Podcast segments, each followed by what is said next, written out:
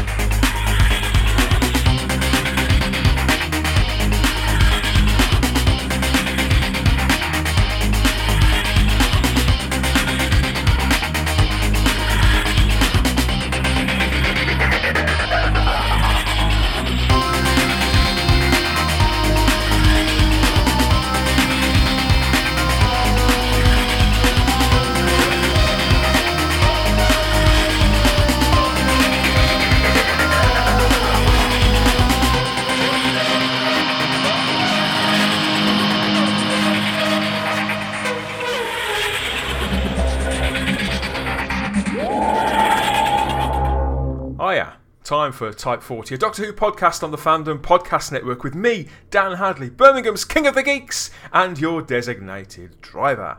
Better news is this is a show for everybody, whatever decade or century you started watching, reading, or listening along to the timeless adventures of that Time Lord, our hero Doctor Who. We talk about it all on this show, so step into our TARDIS and share this journey here with us on Type 40.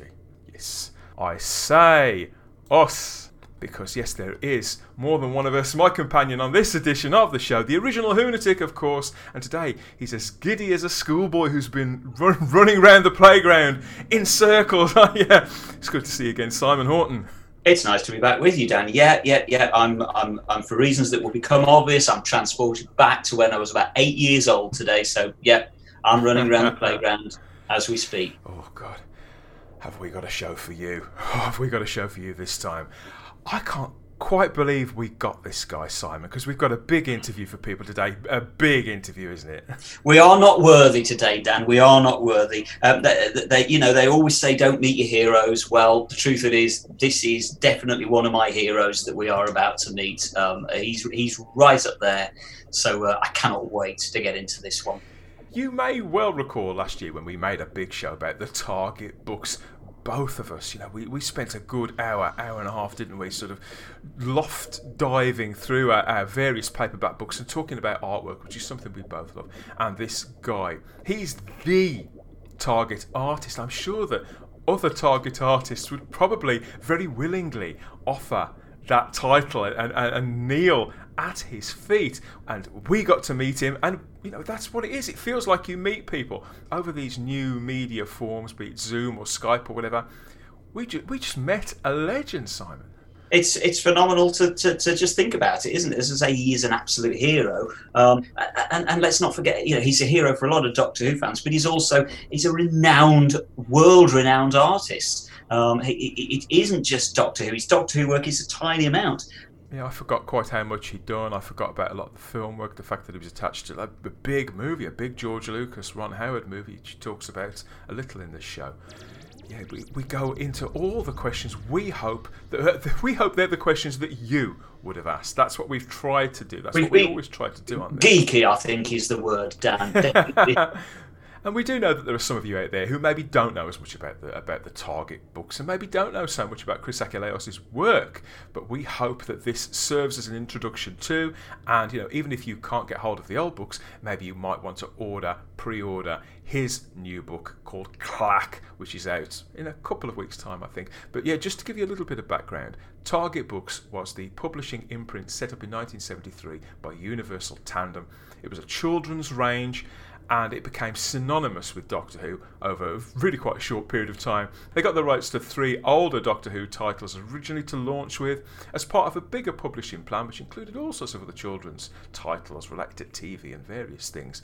And uh, yeah, it just sort of rolled out really. The Doctor Who books became incredibly popular in a really short period of time. You know, Simon was there grabbing them pretty much from day one. I wasn't far behind, about four or five years later. But yeah, that publishing continued pretty much interrupted, didn't it? For an 18 year period, Chris didn't stay on the books for that long, sadly. But the majority of them were adorned with memorable, specially commissioned artwork, weren't they, Simon? It was a, a recipe for success, really pioneered by Chris Achilleos. Well, yeah, I mean, he designed the whole the whole look of those, those books to begin with. So, so, so, although they, they veered off into different artists as the time went on, and some of the, again, I you know, I love um, a, lot of the other artists that have worked on the range. But Chris Achilleos absolutely set the trend. You know, he he he was the guy that came up with these original books. And let's not forget, these books sold in phenomenal numbers. They were the biggest seller for the Target imprint. They kept the company going, um, and, and in no small part to to Chris Achilleos because of the covers. Because let's be honest, you know, who wouldn't want to buy a book that look that's got a cover like that? They, they leapt off the shelves because because the covers are just stunning. He, he, really, his work in the Doctor Who line cannot be underestimated. His contribution to the history of Doctor Who, it's it's as important as Barry Letts, as Terrance Dicks, as JNT, as any of them. He's up there. I believe so. I think you know he brightened up many a many a Saturday afternoon waiting for the show itself to kick off we can't wait for you to hear this. We're not going to keep you waiting too much longer. But if this is your first Type 40, it's only fair to let you know that if you fancy doing some sort of audio time travelling of your own, each and every edition of our show, past, present, and future, is up on the Fandom Podcast Network's master feed at fpnet.podbean.com, or you can search for the Fandom Podcast Network on the Podbean app. FPNet. Find us and play us on Apple Podcasts, Spotify, Stitcher, Google Play, or iHeartRadio. Let us know what you think of all that. There are links coming up at the end of the show. But yes, here he is. You're not going to want to miss a word or a stroke of this. Here, the master at work. Our interview with Chris Achilleos now. Now, some people in the legacy of Doctor Who, they need no introduction, but still, jokers like me insist on trying to uh, offer one. So here's my try. Because in all avenues of popular culture, there are figures that are known on the by, by just one name. And although this man's surname is enough to conjure up all sorts of, of evocative images and, and the childhood eagerness of a visit to W.H. Smith's on a Saturday afternoon to pick up a, a brand new Target paperback, for example. Still, we're going to use both of his names this afternoon. It's only polite after all. Joining Simon and myself this time, it's a very, very special guest. We've got illustrator, designer, and artist Chris Achilleos with us today. Hello. Hello, Chris here at last. We've had a bit of a journey getting here, haven't we? But we're, we're all here. Simon's here, I'm here, you're here, and oh boy, have we got some. We've got a hell of a career to talk about here, haven't we? You've, you've had such a long career, built up a huge body of work, haven't you? Over five decades now. It is, yes. I started work in 19 in the summer of '69. A fabulous year. Ah. Just as the Beatles were packing it in, you were picking exactly. it up.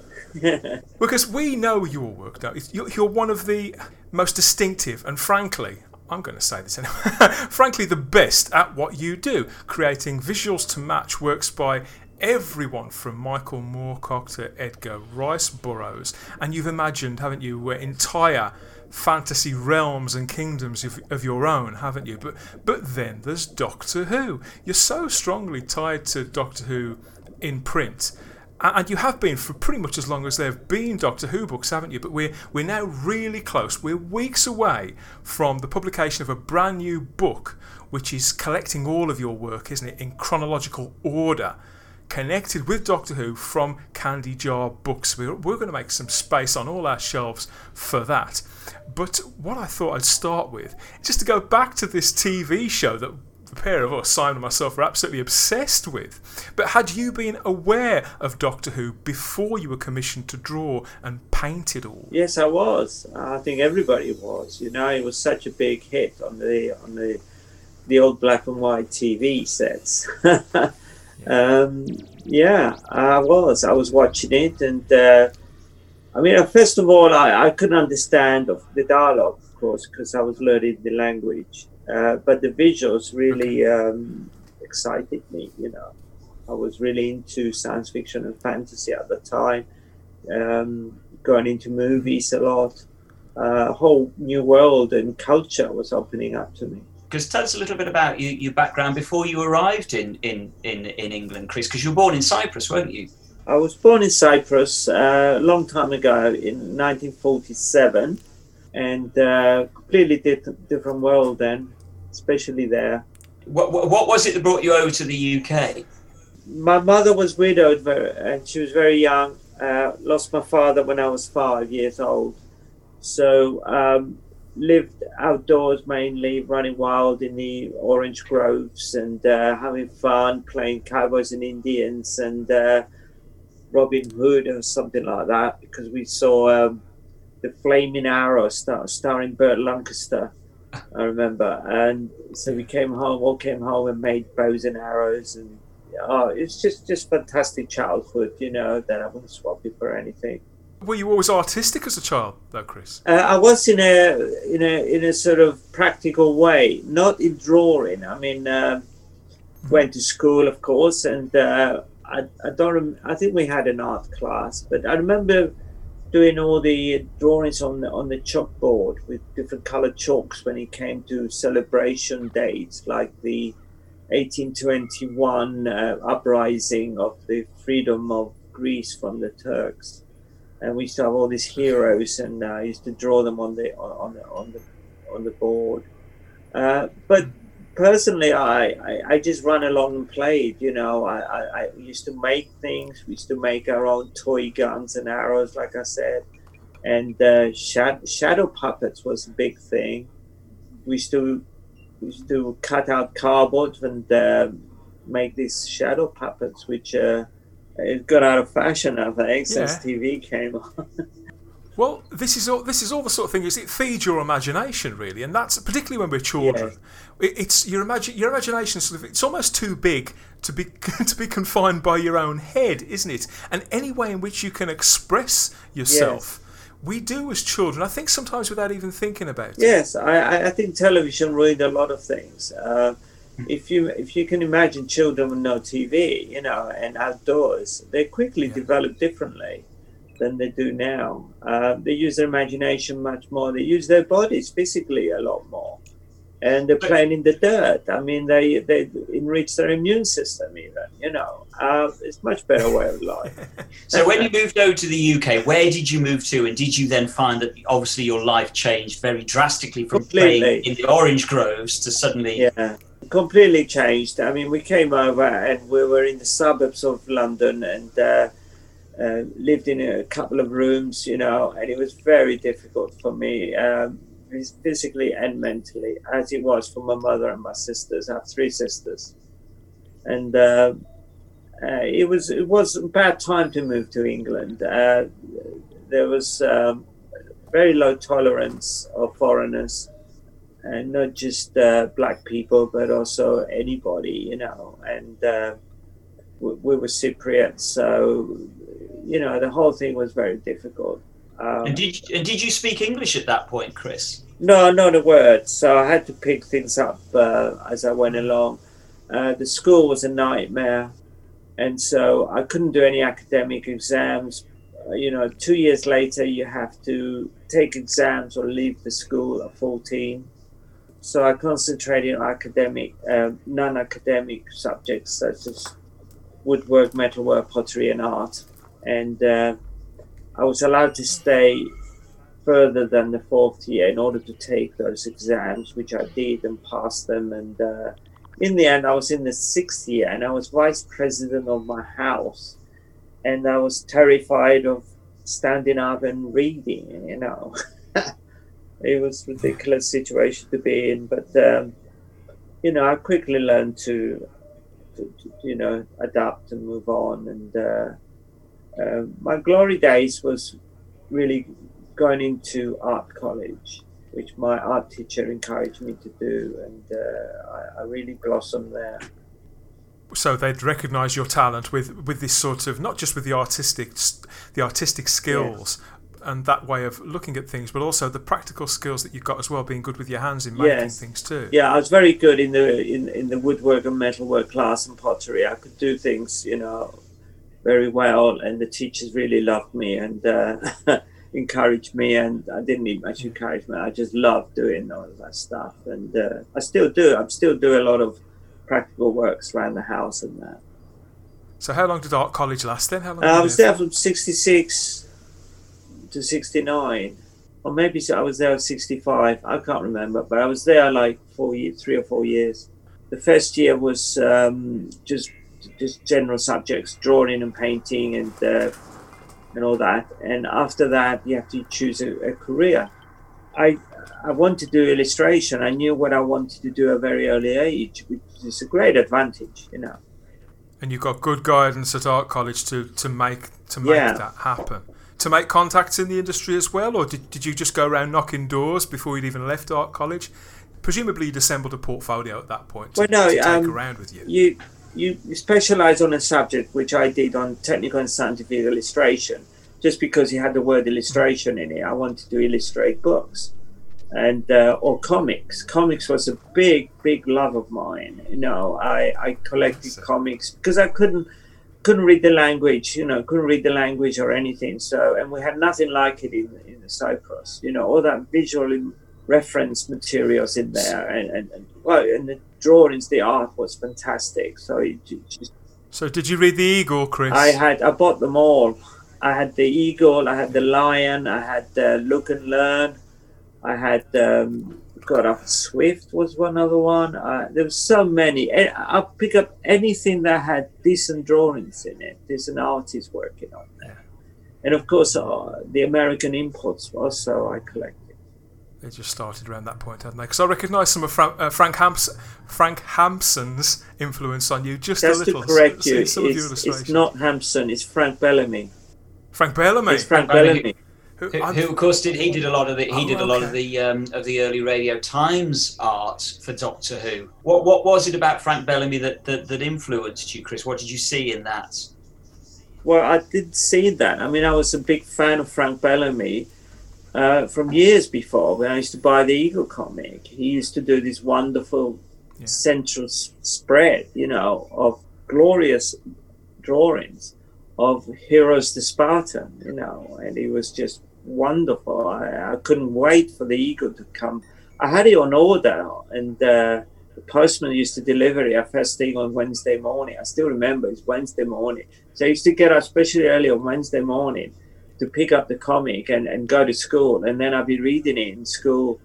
Uh, I remember this very clearly and copied the drawings sometimes, you know, and uh, just I adored Frank Bellamy's work. Um, he later did, he moved on from there and he, and he did, um, for another comic, I think he did um, Thunderbirds. I didn't like that so much. He used a different, more loose style and it's all, it wasn't historical, you know. I, I'm more attuned to historical, the past than the, than the future, you know. Carl, that's um, really odd that you say that, though, because of course you're so intrinsically linked with Doctor Who, and and yeah. so many, uh, uh, probably I think all but one of your Doctor Who covers is science fiction. Uh, I can only think of the Crusaders that you did that's historical. Your science fiction artwork is is second to none. So it's odd that you say actually you identify with the past more than you do the future. I do. I'm much comfortable, much more comfortable. Um, drawing or painting um, a galleon, you know, or um, or a Viking, or you know, anything like that, than uh, a guy in a spacesuit or rockets. You know? all that texture, all that texture you can play with. Ah, yes, yes. I was so into history and mythology, you know, that I carried on that tradition. So you know, I've, I've, got loads of books on the subjects, and I'm still very interested in it. Ancient history. The further back you go, the more interesting it gets. I'm, I'm actually looking at pretty much every one of your Doctor Who covers now in a new light, because. Okay. Well, the reason I'm saying that is when you say that, actually, when I look at a lot of these covers, they almost look historical. They don't look spacey, if you know what I mean. They they have that. I, I, I can see now that they are almost historical in style. They've got a classical yes, look classical to them. Classical is probably the better better word. Um, so so they don't look like, for example, like Close Encounters of the Third Kind or something. They look very romantic. And now I can see possibly why that is because actually you're influenced more historically. And so these could be almost, as I say, historical pieces of artwork. They just happen to be with spaceships and uh, and, and, and, and, and aliens. Darling. I'm by nature I'm classical in style. You know, I, I love realism and um, strive to do so. Accuracy in anatomy and whatever I'm happen to be drawing. So I can't do stylized too much or cartoons. Um, just can't do that at all. Uh, it's one reason why I didn't become a comic strip artist, which I was very tempted to. You know, for that you have to be doing it for years to develop a, a style. You know, and, and if it's a little bit graphic, eh, the better. Uh, that's why I love Bellamy's work. You know, with his stylized. Um, stuff that He hits that middle ground perfectly, but I, doesn't it? but I he? think you're Bellew? doing yourself a disservice, Chris. Because I mean, I think some of your some of your Who covers. I mean, at the moment, I'm I'm holding up the Daleks, uh, wh- Yeah. which is one of your first covers. I mean, that is really really graphic. That is that's. That, that, Mm. so I think you I think you're putting yourself down when you say you can't do a comic book style graphic because that there is nothing more comic book style graphic. Yeah it is pure graphics as you say. It's nothing to it's not um it's not a painting. You know i keep saying this to people. I didn't do paintings when i did the doctor who's. I did graphic montages you know uh, color drawings you know. And i tried to encapsulate the whole story on just one little area of what is it six inches square or four inches square which wasn't easy. But um, this is what i strive to do your book covers are so important to Doctor Who fans, certainly of our age, simply because because we had in those days nothing whatsoever uh, visually from a story whatsoever. There, there was just no photos. There was no comic at that point. There was no magazine. Nothing. So there were no photos. So that was it. Your little six-inch illustration. That was Yeah. our window into that particular story. Visually, that was all we had that's why I think these book covers are so important to us because they just represent that entire Doctor Who story in one little piece of artwork. yeah And funnily enough, when you talk, you talk about comic strips there, Chris. When I, I was just, I've just been picking out this to uh, the cover to the uh, Auton invasion Yeah. there. Now, to me, that's very similar to Frank Bellamy's work. That's I can totally see that now you've now you've mentioned it, and that's so comic strippy. Yeah, you know, I love the way he used to put heads in circles amongst all the other. Yeah, I learned a lot from stuff. Frank Bellamy and other comic strip artists. Jack Kirby was the American artist that I adored and still do. Um, and I met him once in San Yeah. Diego Comic Con, and uh, Really. to my amazement, he knew all about me and he said he loved my work as well. So it was great. Yeah. That's that's very that's very cool. So as as you were you were leaving art college and you'd got this this passion and you'd got this Mm. this thing that you wanted to express, what did your family feel about it? Were they surprised that that you'd found art that you were going to make a career out of all of this all of this imagery? Well, my family was my three sisters and my grandmother then, and my mother, most importantly. She was the breadwinner. She, I mean, she, it's amazing, really, that she allowed me to to follow my passion, to go to art college first of all, explore that. instead of um, becoming a mechanic or something, you know, to bring money in the family and to pursue what I wanted to do. It was amazing, really, for that time, you know. Yeah. So, other than Doctor Who, with thinking back to the late '60s, I immediately think of things like 2001: A Space Odyssey, the Kubrick Yeah. film, and TV shows like Mission Impossible and the uh, the spaghetti westerns, the Clint Yes. Eastwood. Was all that in the mix as well? like I said, I mentioned before, I used to love going to the cinema. And when we came to England in 1960, oh my God, the cinemas are full of these amazing movies that were coming in, the, the epics. I mean, if you go back and you look at the films that were done from 60 to 69, you know, 70, I mean, in the early 60s, the 60s started with West Side Story, you know, fabulous And, and as an immigrant, uh, it also struck a, a chord with us, you know, me and my sister. Right. It's such a graphical film Oh, as well, isn't it? beautiful! that I love it. My favorite music. I see it again and again. It's very, And very then- stylized, isn't it? it, it's fabulous. But then you have the epics. You know, you had Lawrence of Arabia in '61, and I remember going to see that. You know, and, and be uh, in, in Holloway Odeon. You know, and it was just it changed my life that movie, and it's still the best movie ever made, in my opinion. A big movie. El Cid. You had Cleopatra. You had Jason Spartacus. and the Argonauts. Oh, And it plays to all those films. They play to your classical oh, sensibilities oh, yes. too, don't they? Your, your yes, exactly. I, I love film, and if I was coming from a, a rich background, perhaps I would have gone to film school. You know, and because that would be my love, of you know, to to have worked as in movies as a, as a director or something. Because I, I understand action.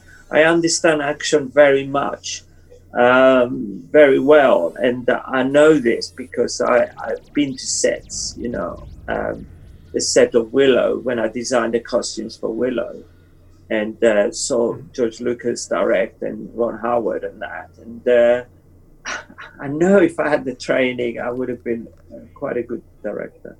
In Well, another wanted life, I would have loved to see. A Chris Achilleos film. Oh, for many from from before I left college, even I wanted to do movies like uh, adventure movies with realism in it. You know, with with uh, like they were done more recently. You know, with fantastic action and uh, opening of movies. I remember going to see um, The Longest Day.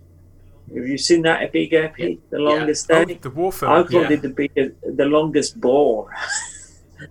First hour of boredom, you know, basically, and leaving the action just for the last half an hour or something stupid. I I wanted to open a movie like Spielberg opened it with Raiders of the Lost Ark, you know, uh, fantastic opening. And when I saw that, I just stood on my chair, you know, I just jumped up and said, "That's the way you do it." yes, I just loved all that. I love movies very much.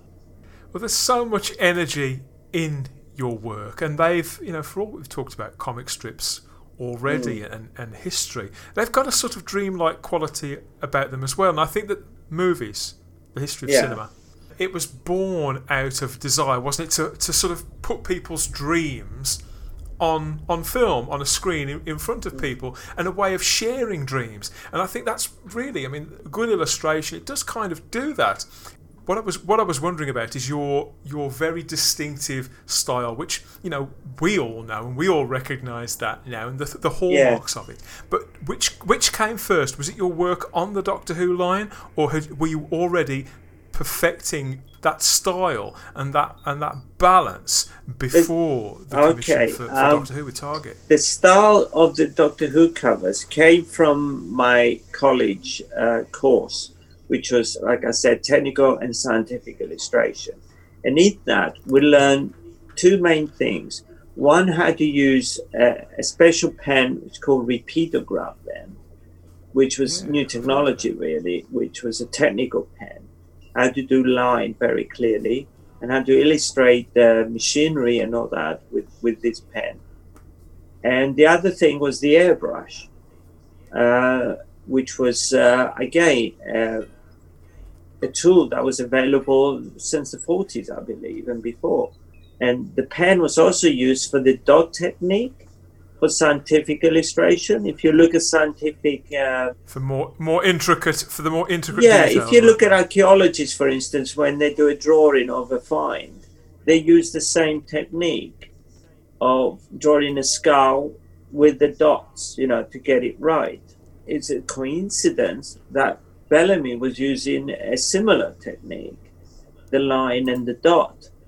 Um, so uh, having that skill developed in me, and then I was asked to do, uh, for instance, the uh, Fistful of Dollar books that uh, I think I was doing in, a, in in the same time or a similar time I was asked to do the Doctor Who's.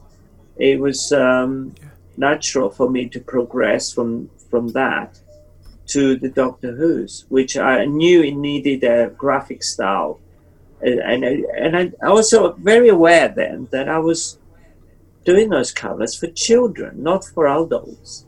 And children like a lot of clarity, something simple, not too complicated, but very colorful at the same time.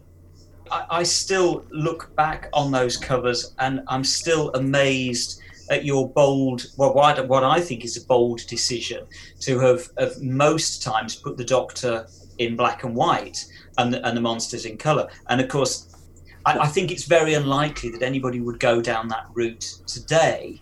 And of course that's one of the things that makes these these the, your covers so so remarkable and so memorable. What but it was a very counterintuitive thing to think oh i know i'll put the doctor in black and white. Where can you remember where that decision came from and why that decision was there? I, I, I wish i can remember. I don't think it was like shall i do him in color or shall i do him in black and white because what happened is I, I would draw the whole thing with the with the pencil and then the pen. So everything, the background, whatever it is, and the dotted faces and all this. And then it's this black and white line drawing. And then I would start to color in. Now I I don't do color roughs. I never did, like a lot of artists do. I just distinctly feel the color come through. So I started with the background, putting colors in the background as I filled in the background, the doctor's head just stood out, you know, much more, surrounded by this technicolor background, you know. So I thought, you know, that's great. I shall leave it like that. And so it's almost accidental. Well, it, it, it's accidental that um, I didn't take it any further. Uh, I think it might have been. But later on, you know, when he came to the last one I did was the the Ark in Space, I think. And that, as you can see, is completely different. completely different. Why is that yeah. so? Why is that such a different cover for you? Uh, from the early ones, it's completely mm. different. I mean, it's no not much drawing in there at all. The the um, the insect is drawn and then filled in in color, and, and the doctor's head is a pure watercolor drawing. And uh, I was very aware that was the last one I was going to do. And uh, I don't know, maybe I just wanted to do something different. Because that's very much a painting, it, although it's still got a very graphic style, it is very much a painting, yeah. isn't it?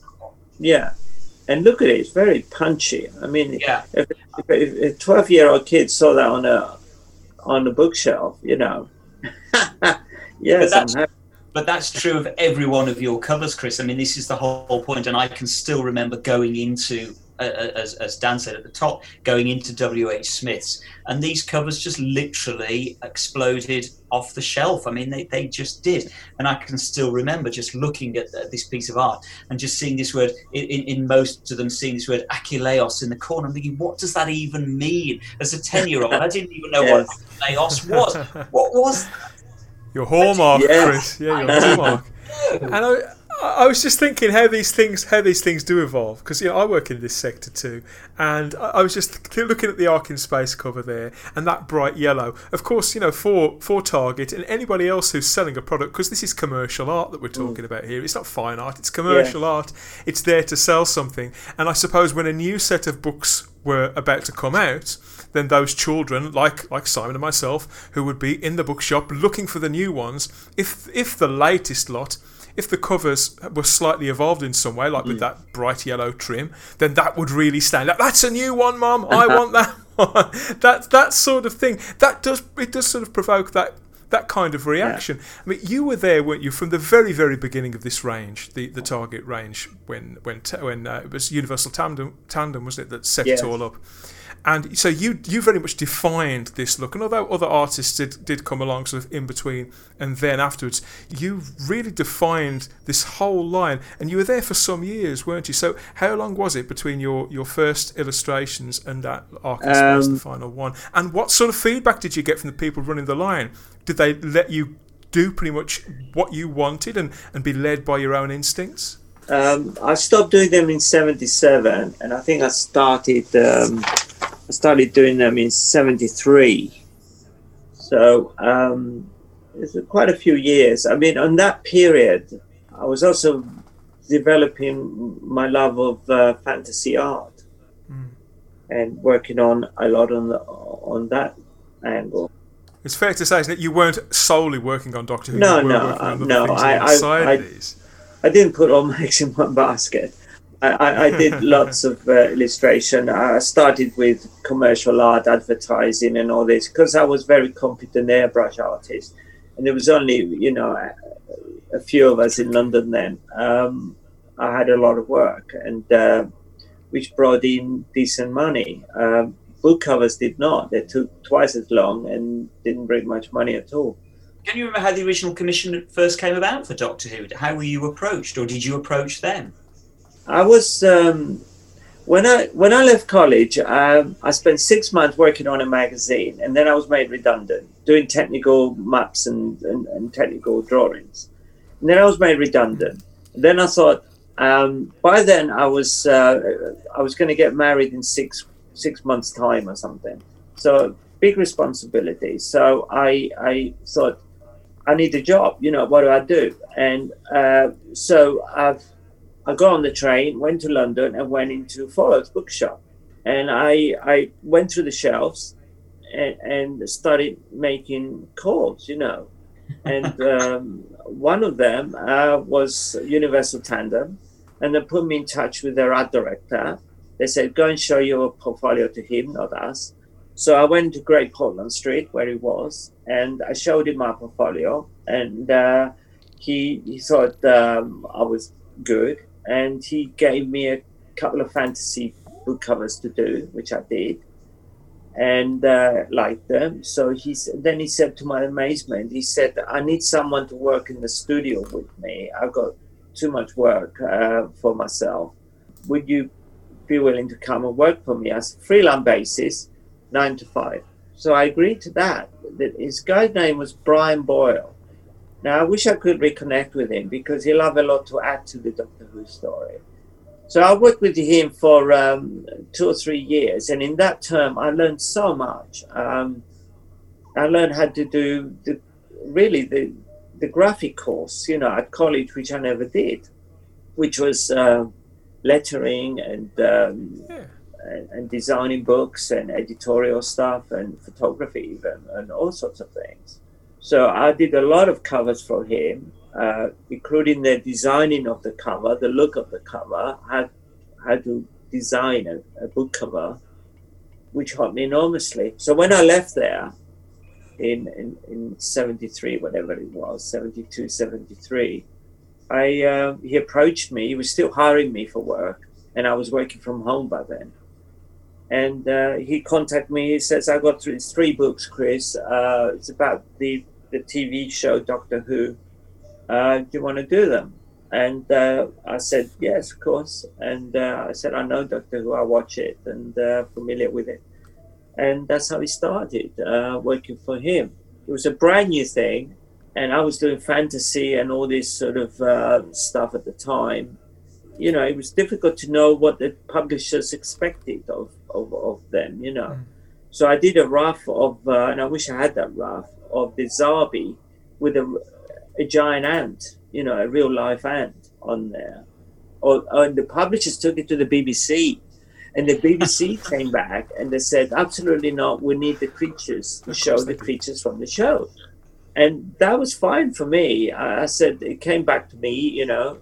I said to Brian, I said, that's fine, but I need reference for these creatures. I, you know, they want me to draw their monsters, they have to provide me with the reference photographs. Yeah, these episodes hadn't been on the TV for nearly 10 years at that point. And um, so he, he approached the BBC and the, pub, the publishers and the BBC, and they sent a couple of pictures of the Zarbi, you know, the, the ant people Yeah. and the moth. And uh, that's how we came to do that. Yeah, and it's still a great cover. Oh, and I filled it in with the graphics, and uh, and then after that, I did the um, the Daleks. Of course, I had no idea what color the Daleks were, or or the uh, the um, police box, the TARDIS. So I just filled in with color, you know. And you did the uh, TARDIS pink. yeah, I did a pink TARDIS. And it works. It works so well. And it's really, really funny because you never actually notice that the TARDIS is pink. It, it, it, it just works. The colours just work brilliantly. Well, that's the- what I did. I followed my instinct with color because I did those colored. Uh, I'm pointing in now. Uh, the you know the stars and the planets inside Yeah. the Doctor coat, and I followed the color through Yeah. to you know it's color balancing and um, And that's the difference between graph- graphic art, isn't it, and and a, a fine yes, art. yes. And this again one of the reasons why these kind of covers absolutely fired my imagination imagination as a child because I'm looking at the Doctor and I can see you know the, the planets and the stars and the galaxies all in, in inside the Doctor and it just Yeah. absolutely fired my imagination far more than a photorealistic painting would have done. Yes, Uh, exactly. That that's the beauty of it. You see, I am blessed with a very good eye for graphics and uh, designing. Go back and look at these things over the years, and I, I always see new things in them. It's just a beautiful cover. The Daleks, in particular, is just a beautiful cover. You know, you could just sit and look at that forever, and, and there there is a world within that that one little tiny piece of artwork. And as I say, I think that's what set my imagination alight as a child. Yeah. And bearing in mind, you know, obviously when I was reading all of these books and looking at this art, again, I hadn't seen any of these stories. I wasn't born when these went out.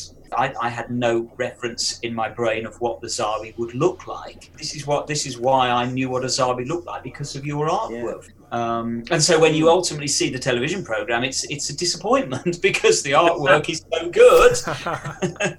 And the Daleks don't don't have fire coming out of their guns. No, Oh, they should have. they, should have. And again, I mean, Union What am I- Wolves didn't allow fire in the, in the studio.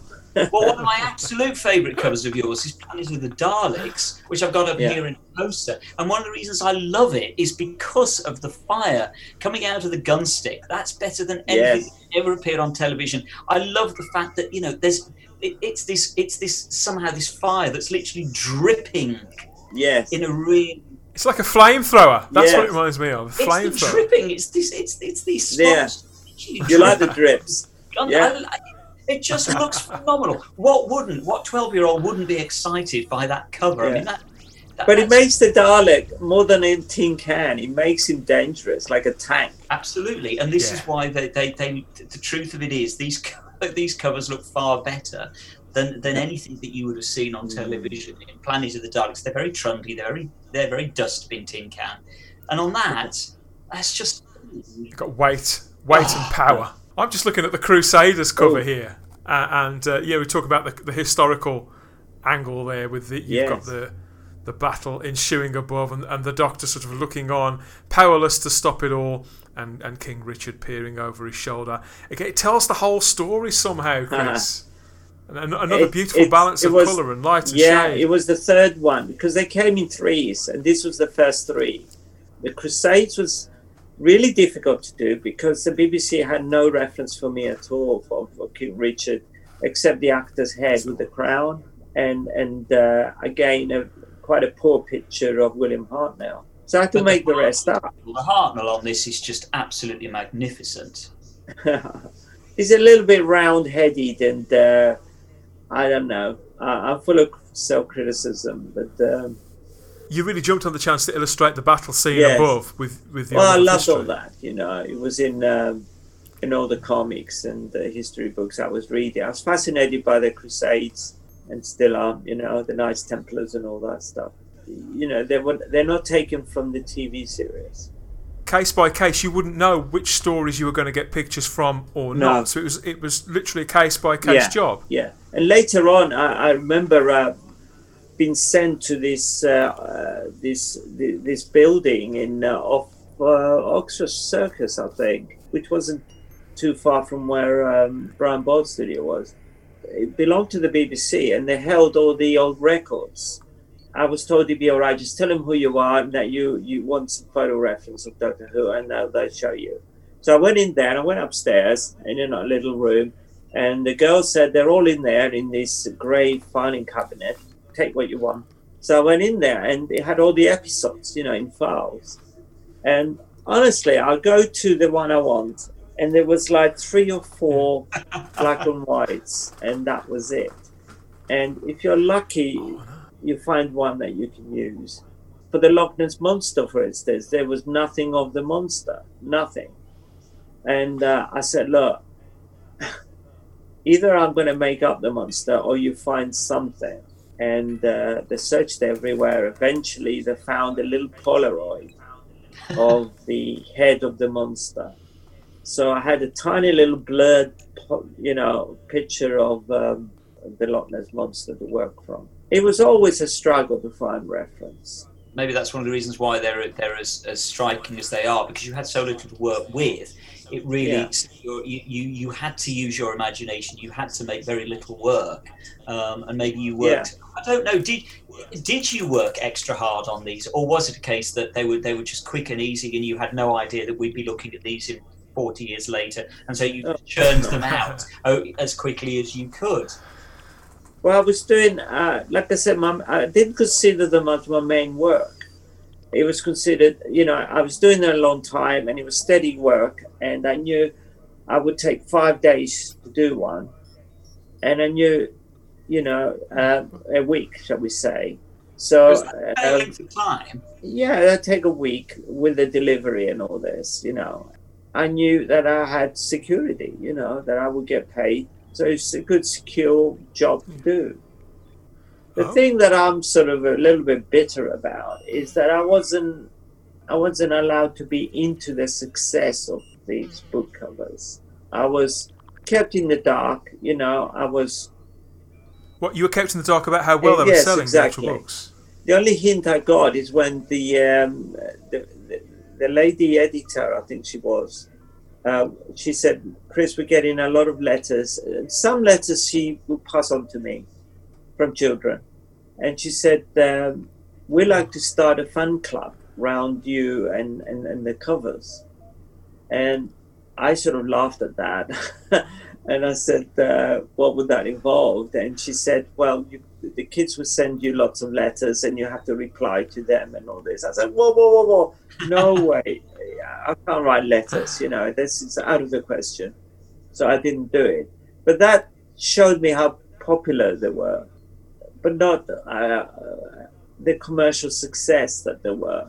As I found out later, reading other articles from people, saying actually the target range, the Doctor Who range, was holding up the whole publishing house um, I, I, think what you're talking about as well, Chris, is I think if I think I'm right in saying that they used the cover to the second Monster book. I think the BBC, if I remember rightly, used the artwork for for the second Monster book in uh, a variety advert in the United States to promote the se- the television series, not the Target books. Yes, that's what they happens. Used, it was a huge deal, as you could imagine. This was going to be franchised and. Uh, mm shown all over America, not just uh, local station. So it's worth millions, you know. And they used my artwork. They used my artwork to do it. They didn't use photographs, you know, and at what, from at the show. Did you find out that they'd used your artwork? Did you find out just purely by chance? I found out because a friend of mine who lived in New York sent me uh, sent me the uh, TV Times the American TV Times, and he sent it to me, and I, I just I, I was furious. You know, the art director was new; he didn't know really this how big, you know, my work was on those covers. To approach the Association of Illustrators to get get support, and they didn't want to know. So I was, you know, I was left to to think. You know, I became the pariah. You know. it really does make you yeah. stop and think because I, I did wonder how proprietorial you may have been about it at the time, whether whether you were at all or whether it was just another job, or whether whether when it did sort of wind down and you moved on, whether you felt like it, you'd got things out of your system and you were happy to move on. But it sounds like you had quite a lot that you wanted to continue. Well, to I didn't want to give it up. I enjoyed doing them, and it was regular work, but they made it impossible for me to carry on. They have no rights. You know, the only rights they had is for the British and Commonwealth book cover rights only. All they had to do is approach me and tell me the truth. Say, Chris, we we want to use your hmm. artwork to launch a series in America, and here's a fee for you. You know, whatever that would be. Yeah, on, on the one hand, it's obviously very, very flattering. It's a, it's a great compliment that they want to use your artwork to, to promote the series in America. So, so I don't doubt that you would have responded very well to that, but there is a way and a means to doing that. And all the time, these books were continuing to sell more and to get reprinted over exactly and Dan. over and over I was and over again. exactly. I was just about to tell you that uh, not long ago I had um, I had a, an interview, a meeting, you know, with uh, two of the writers, Terrance Dicks and uh, and the other guy, I forget his name. And we're sitting down being interviewed, and Terrance said it was so great, you know. Uh, suddenly, a, an envelope would arrive, and it'd be a big fat check in there for another reprint of the of the Target books, and he was, you know, full of it, you know. And I said, uh, and he said to me, "Isn't that right, Chris?" And I said, "No, it's not." I said, "I said I only just I, I got paid once, and that was it." And they kept reprinting it and reprinting it and paying you guys fat checks. I never got a penny. So, out of interest, are, are, are you still not getting any royalty payments, for example, for the for the for the um, the audio books, the the, the, the CDs? No, I now- do. I do for that. I do for that. Okay, Uh, I do for that because it's they're using it for a different uh, repurposing it. different article Ah. Altogether Okay. for the audiobooks and uh, and even when I mean the BBC now is a different kettle of fish. They're Yes. they're, they're nicer people. Unfortunately, you were a victim to that style back in. We're talking obviously several Yeah. decades. ago, And that's how it was back then. People didn't care. There was no such thing as a brand. The BBC didn't care about branding like they do now. True. So it's very, very different now. Um, Yeah, But that's that's very rough on you. Yeah. I mean, like I said, everybody was paying, getting paid really well, and I just got my initial fee, which wasn't very much, and that was it. You know. And they kept reprinting them and reprinting them, and selling them to Australia and Canada, and you know. And then I, more recently, I discovered they were also sold in Holland. There was Dutch editions, and uh, I don't know what else. You know, you probably know more about it than I do. They are part of the of the history of Doctor Who in a very, Yeah. very real way. Um, And so, and They so kept it from me. They, they kept the whole big success away from me. Maybe they were afraid that I will ask for more money, and maybe I would have done. You know, and why not? and why not? If, if it was working and you were selling them, why why wouldn't you? Yeah. As you can see, the covers after that, it's not for me to say anything about them, but I'm sure they didn't sell as many as my covers did. Well, last year, when Terrance Dicks, we mentioned Terrance Dicks a little while ago, when he passed away, we recorded an episode all about the Target books and put it out there. And we've got a good cross section of listeners, some of whom are a great deal younger than, than Simon and myself, and uh, who are just sort of discovering the book range for the first time, either through re- reprints or the audio books that we mentioned. And we had a lot of feedback saying oh, it's fascinating and how we sort of we just sort of opened the opened the, the story of the Target books. But for any of those who may be listening out there, how many of the covers did you actually paint in the end? Have you any idea the exact number or a rough amount? Not offhand, I don't. No, I think it's Um, about thirty, isn't it? It's gotta be. about thirty odd. I think. it's about thirty. Yeah, but also um, I did the Typhoo special, bit of advertising using Doctor Who for this collecting cards, and the Uh-huh. special monster books. I did two of those. That's and it, they're slightly uh, larger and one of Tom weren't? Baker, and that that was it. Yeah, That was the Amazing World of Doctor Who. That's right, the Amazing World of Doctor Who, absolutely, Yeah, and it's a and it's a beautiful piece of artwork. That is, it kind of encapsulates in a way everything of your style, and that one piece of artwork is all Yeah. in there on that on that. Absolutely glorious. Have you got a favourite piece, Chris, or is it a bit like trying to pick a favourite child? no, it's not like that. Go on then. What's your favourite? well, I I used to like uh, Genesis. Uh, Oh, okay. Was my favorite. Mm. This was, uh, you know, wh- when I was doing them. Yeah, I still like that very much. Yeah, I mean, to Works uh, well. the one thing I think about Genesis is the is the rendering uh, the, uh, on on the Dalek and on Davros is just exquisite. I mean, the detail and the actual way you have painted those is just truly beautiful. But also the they chose they chose the right color for the lettering on the top, the red. The red. I mean, if you look some of the others, this is why I, would- I would get really angry, and disappointing, and angry. You know, when you look at, for instance, the um, the claws of Axos, and it's, it's so yellow and orangey ready, you know, and then you get this cold blue lettering on the top, and it's just awful. it just doesn't go at all. Or, or if you look at um, Carnival of Monsters, yeah, I mean that that blue is Yeah, just, I'm just starting to see what you awful up there. You know, it should have been a, a more a, a sympathetic color to the illustration.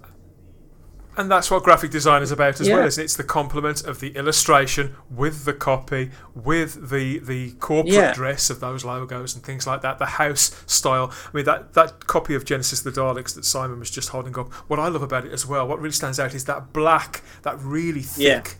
Black border. That's thicker than usual. That was obviously a, a deliberate choice Yes, too. I did that to hold everything together, and I gave it that sort of uh, parchment look, you know, Oh, yeah. and and uh, you know, it's just right, you know. Why, why did you put Why did you put Tom in a circle on that? I've always wondered. I I used to look at this cover as a child. and I used to think, why did the artist put Tom I- in a circle there? I do that a lot, you know. I, I do the same with um, other other ones. I also did that on uh, Claws of Axos. Jon Pertwee's in a circle there. If you look at Yeah, that, it's, it's, yeah, absolutely. It's great. I mean, again, as a child, I loved that, but I was intrigued as to what would make Yeah. an artist think to do something like that. Because again, it's it's it's somewhat counterintuitive. It's not necessarily what you would expect that to, to be done. I think sometimes it makes them look almost sainted. well, they're, they're in a frame, and it's also almost like a TV screen, you know, looking out of uh, a hole in the wall, you know. Just, it's, it's Uh, just clever stuff. It's just clever and it, it inspires the imagination. So, if this isn't your favourite anymore, then Genesis, what is now then? Well, I'm moving on. Um, I think um, uh, let me get the titles right. The Ice Warriors is a perfect cover. It's the second time that I didn't use the Doctor's head in there. Did you You know. get problems with that? At first, I did, but you know, when I was doing them, Simon, I I I would just I, I had no. I was left to my own devices. They knew I, I that I I knew what I was doing, you know, uh, because the books were so, so successful. You know, they're selling so many and all this for the covers, and so they left me alone to just get on with it. I didn't have to show roughs to an art director. I didn't have to discuss it with anyone. And the first thing they see is when I deliver the artwork in the office because I didn't even go to the art director in, in, later on. Uh, I used to go straight to, to Tandem Books and, and, and unveil it. I think it was the tenth planet. Uh, it's the first time I left the doctor's, yeah, the doctor's head off. They just got really upset with that and wanted me to All right. to do it again, basically, because you can't correct those once they're done. They're done. And I Okay. said no, because I knew it's it's it's a good cover. You know, it didn't. It doesn't need the doctors. Everybody knows. I said to them, everybody knows. Is you know the doctor's in that story. You It's a have to show him every It's, it's, Yeah. it's a brilliant cover, and it's one of my all-time favourites simply because this was the very, very first um, book I had. Uh, the Doctor Who book I had, I actually had it as a hardback, and, I, and I've managed to track down the hardback that, from from the from the library um, because that was where I borrowed it from to begin with. So I've got it in hardback, and, and this is a, that cover as a child really inspired me because actually it hadn't got the Doctor on. So of course, because again I hadn't seen this on TV, I had no idea which Doctor this was even in this story. yeah, that made it all the more exciting then. but also I tried to encapsulate the story there. You see, the Cyberman, the planets, Yeah. this Earth being engulfed by the power of the Cyberman from their planet.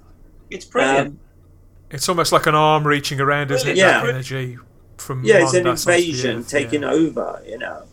Com- coming back to your Ice Warriors, this is you Yeah. know, this is one of the things that I love. It's again, it's all this fizzy energy. It's this fizzy electricity. Yes. And this again is what, as a child, just literally electrified me. Rather than just having It's what is alive, a yeah. beautiful rendering of an ice warrior, it's having that that that fizzing energy around it. But Yeah, I always like. You're so level. right. You're, you're so right because I like adding uh, another dimension, which is sound, into it. Because you know, I, I've, I've observed children when they look at books or something or they're playing, even by themselves, they make a noise. You know, they're Mhm. always making noises. You know, bang, bang, boom. You know, whatever. Like- You know, I do that now. I Yeah, that now. exactly. But, but so Dav- I, I, I loved all that, and, and with my knowledge of comic illustration, also which they added all that in there, Kazap and all this, you know, it's wonderful. So I was building up to that. So after the after the tenth planet, and and uh, I repeated it in the in the Ice Warriors. You know, I, I left the Doctor out, and I put I put sound in there.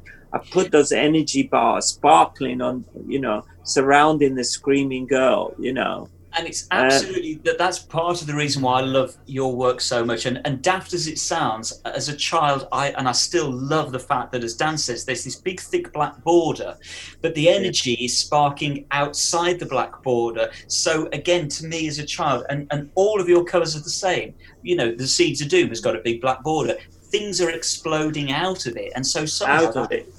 that- Yeah.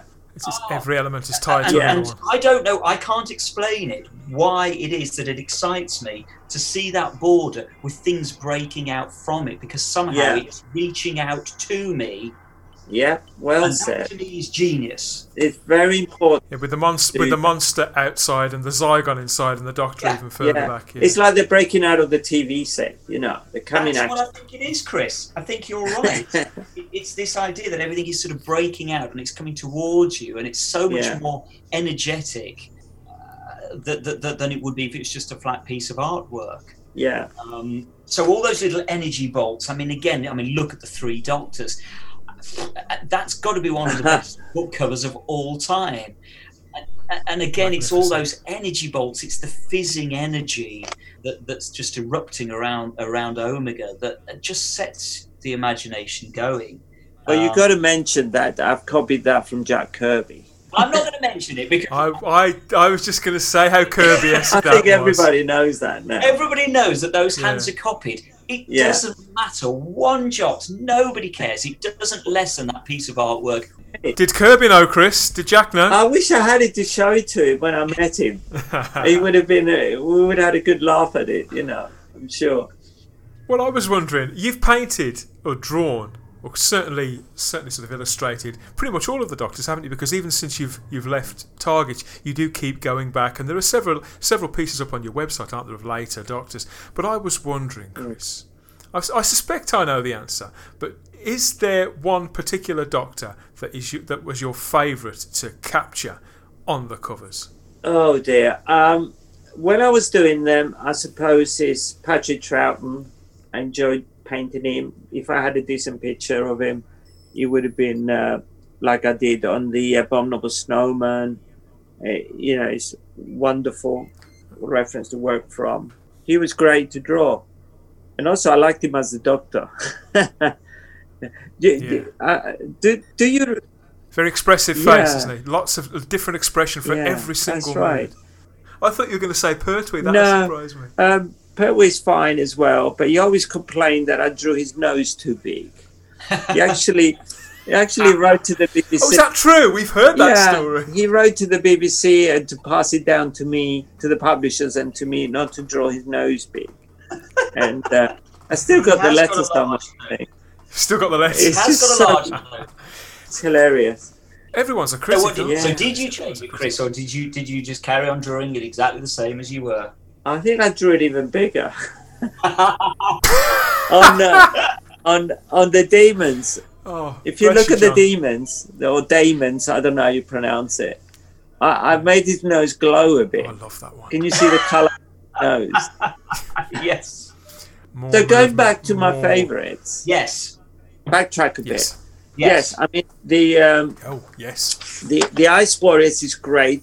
I tell you another another reason why I like it so much because they actually use the right color for the logo, a Yeah. dark green color, which goes Yeah. with the with the Ice Warrior. I think it's perfect.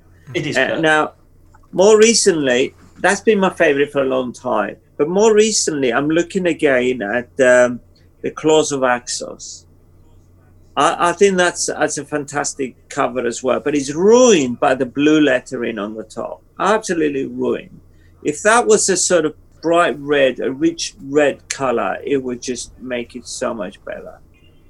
Uh, but the illustration it's it's really nice and, and the quality of my drawing on uh, on the creature it's it's it's amazing. I don't think I can do that now.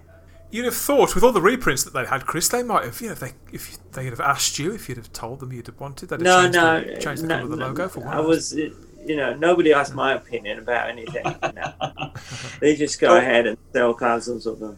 You're right. Claws of Axos is a beautiful cover. And what I notice at looking of all of these covers, kind of almost in, in order, as it were, is that the earlier covers of yours start out in a way more stark and uh, uh, simplistic isn't the correct word, obviously, but they're more stark, they're more minimal, I guess. Yes. Whereas once you're getting towards the, the into things like the tenth planet, Seeds of Doom, um, Pyramids of Mars, the Planet of the Daleks, the Claws of Axos, they're getting much more dense, um, Yeah. less stylized in a way, and more dense in in the detail of the painting that's in there.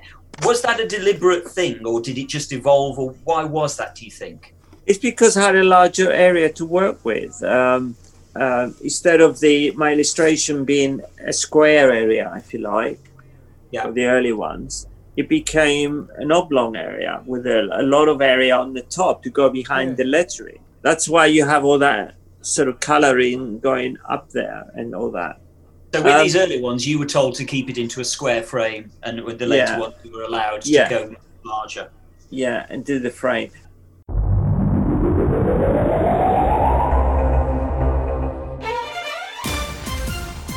Thank you for listening. We hope you're enjoying this podcast. We like to continue to feed your ears by inviting you to listen to the Fandom Podcast Network and all of the other awesome shows we have to offer. It starts with our flagship show, Culture Clash, our weekly pop culture news podcast. Blood of Kings, our Highlander podcast. Couch Potato Theater, our podcast celebrating our favorite movies. Time Warp, the Fandom Flashback podcast discussing a year in movies and our favorite pop culture topics. End Zone, the NFL podcast. Good Evening, an Alfred Hitchcock podcast. Union Federation, our Star Trek and Orville podcast. Hair Metal, the 80s and early 90s rock metal podcast. Type 40, our Doctor Who podcast. Lethal Mullet, a 1980s and 90s action film podcast. What a Piece of Junk, a Star Wars podcast. And our newest show, Making Treks, a new Star Trek podcast with a deep dive into the final frontier with host Mark Newbold and Adam P. O'Brien. You can enjoy all of these great Fandom Podcast Network shows on our master feed at fpnet.podbean.com. Fandom Podcast Network is also on Apple Podcast, iTunes, Stitcher, Google Play, Spotify, and iHeartRadio. You can also find us on Facebook under Fandom Podcast Network. You can also email us at fandompodcastnetwork at gmail.com. You can also find us on Instagram and Twitter under Fandom Podcast Network. Thank you for listening, and remember, respect others and enjoy your fandom.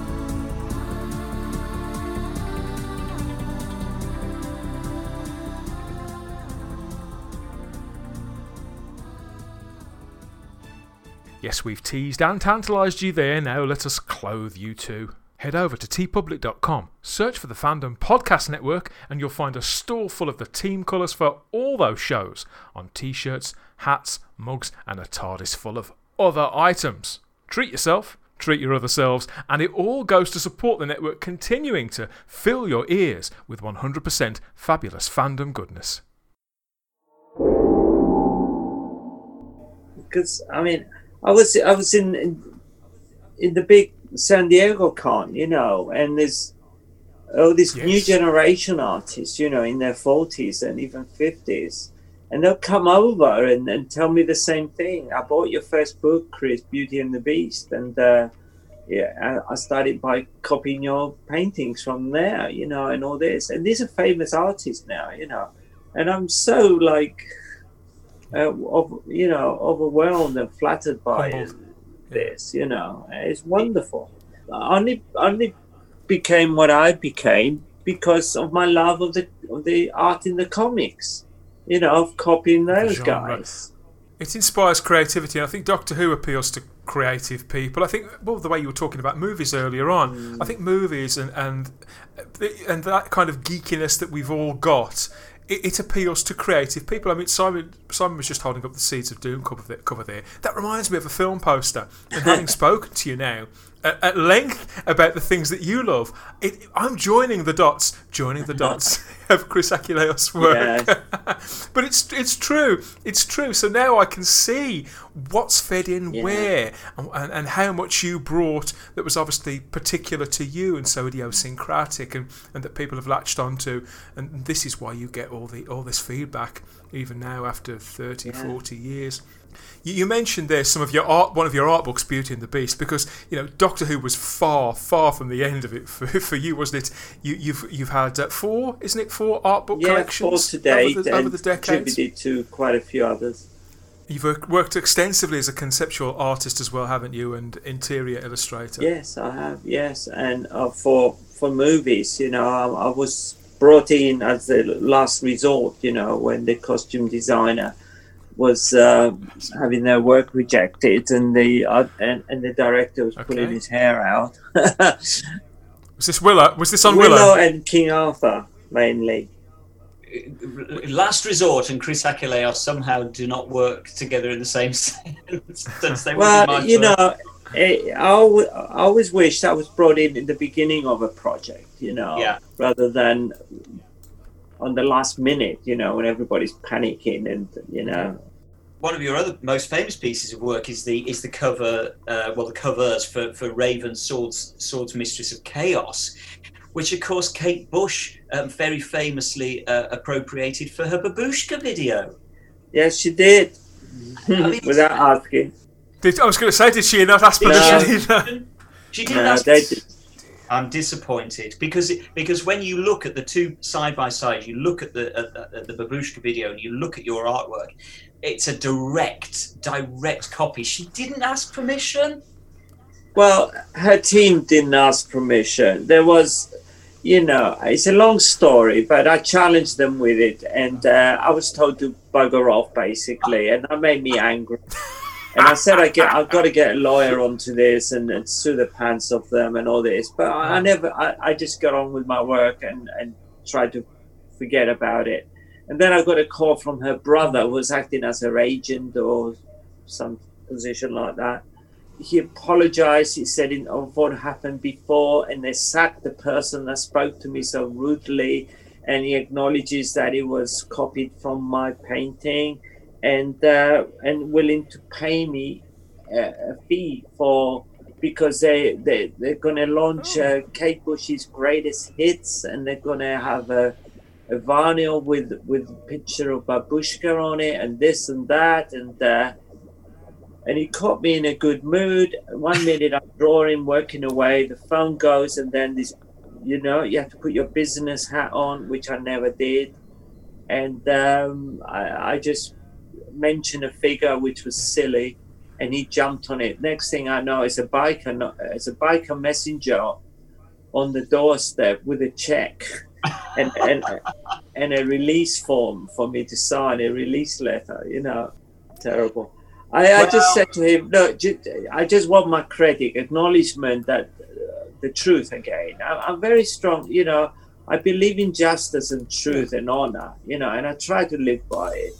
And I've come across a lot of people who do not in this industry, including the the publisher of my first three books, you know, uh, Dragon's World Limited, who was a gangster, you know, he, he was absolute gangster old man, and didn't pay us royalties that he owed, and uh, I had to take I had to take legal action against him, and basically put him out of business, which also made a lot of other artists very angry with me because they, to quote them, they didn't care as long as they were getting famous, which made me furious to hear that they just wanted to be famous and didn't care that uh, that they were being Exploited. yeah. Well, Oh. I, I think you're clearly a man of integrity, and, and, and take my hat off to you for that. Because all credit would I, I, it's much better to be a man with integrity than than, than a, a scoundrel. Yeah. Anyway. And But it's always a price to play in this world, you know, because business is business, they say, you know, as if, you know, um, it's all right to do, to break all the rules and exploit people and, uh, and just, just carry on as if, you know, nothing matters.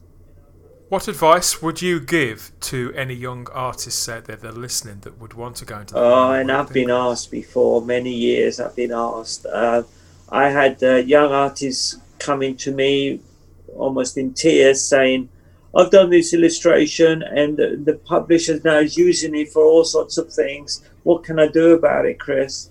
And I say to him, Well, show me your um, your, your invoice. And he said, What invoice? I said, What do you mean? I said, I don't have one. I just Oh. have a, a receipt, you know. Oh my God. These things you learn as you So go watch your paperwork. That's that's the advice. Get your paperwork Yeah. in order. Chris, Chris, Chris what are your thoughts uh, uh, now? uh, Obviously, unfortunately, your kind of style of work now is very gone because it's uh, because it's all it's all digital art now. It's all computer graphics. Oh, yes. which I, I, I, you know, Dan knows I really am not a fan of. I, I, I don't like computers. I don't like computer graphics. This to me, your stuff is the real deal. How do you feel about that? Where do you stand on digital art versus versus what I think of as real art? I think it started, I don't know when this, in the 90s? Did they? Yeah, I would say 90s. Photoshop came along, late 90s. And, uh, you know, I got friends artists, and uh, one in particular, he, he went and spent a fortune buying the latest uh, Apple Mac and Photoshop and all this. He mastered it. That's the you know the computer art style. And he said to me, you know, I can do it in fraction of the time, Chris, that it takes to do a painting. And that's what he was about again, money, you know. And publishers got used to paying pittance really for covers. You know, why do that when you have an in an in an in an in-house student just out of college, you know, paying in pittance and say, get me a cover for this, you know, and it'll go and copy and paste something, you know, uh, and call it a cover. And why would they want to pay an artist like me a decent fee to spend uh, two weeks to a month, you know, doing a cover?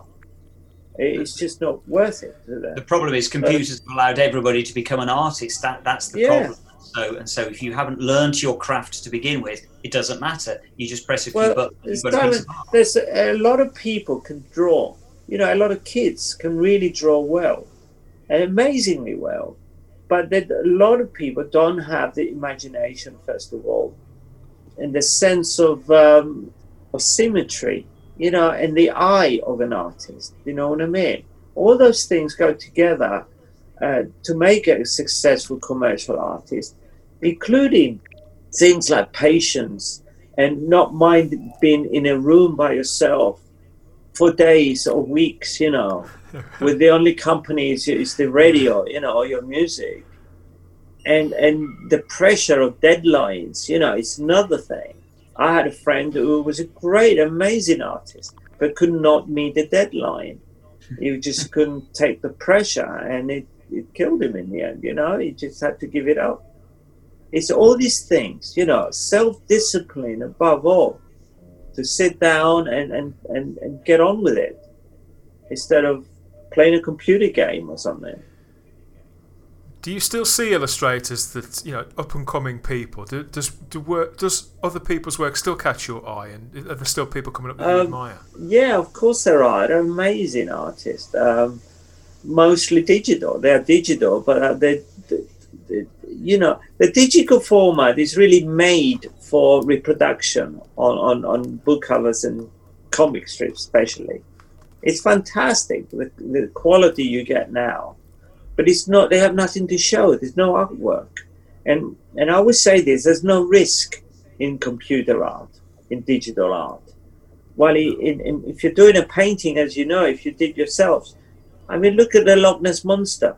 If I got, you know, the airbrushing of the of, of the rainbow colors in the back of that, imagine if you know I'm doing all that, and suddenly the airbrush spits, or or the or the, or the masking comes loose. You know, You've Oh, got yeah. no undo button. that.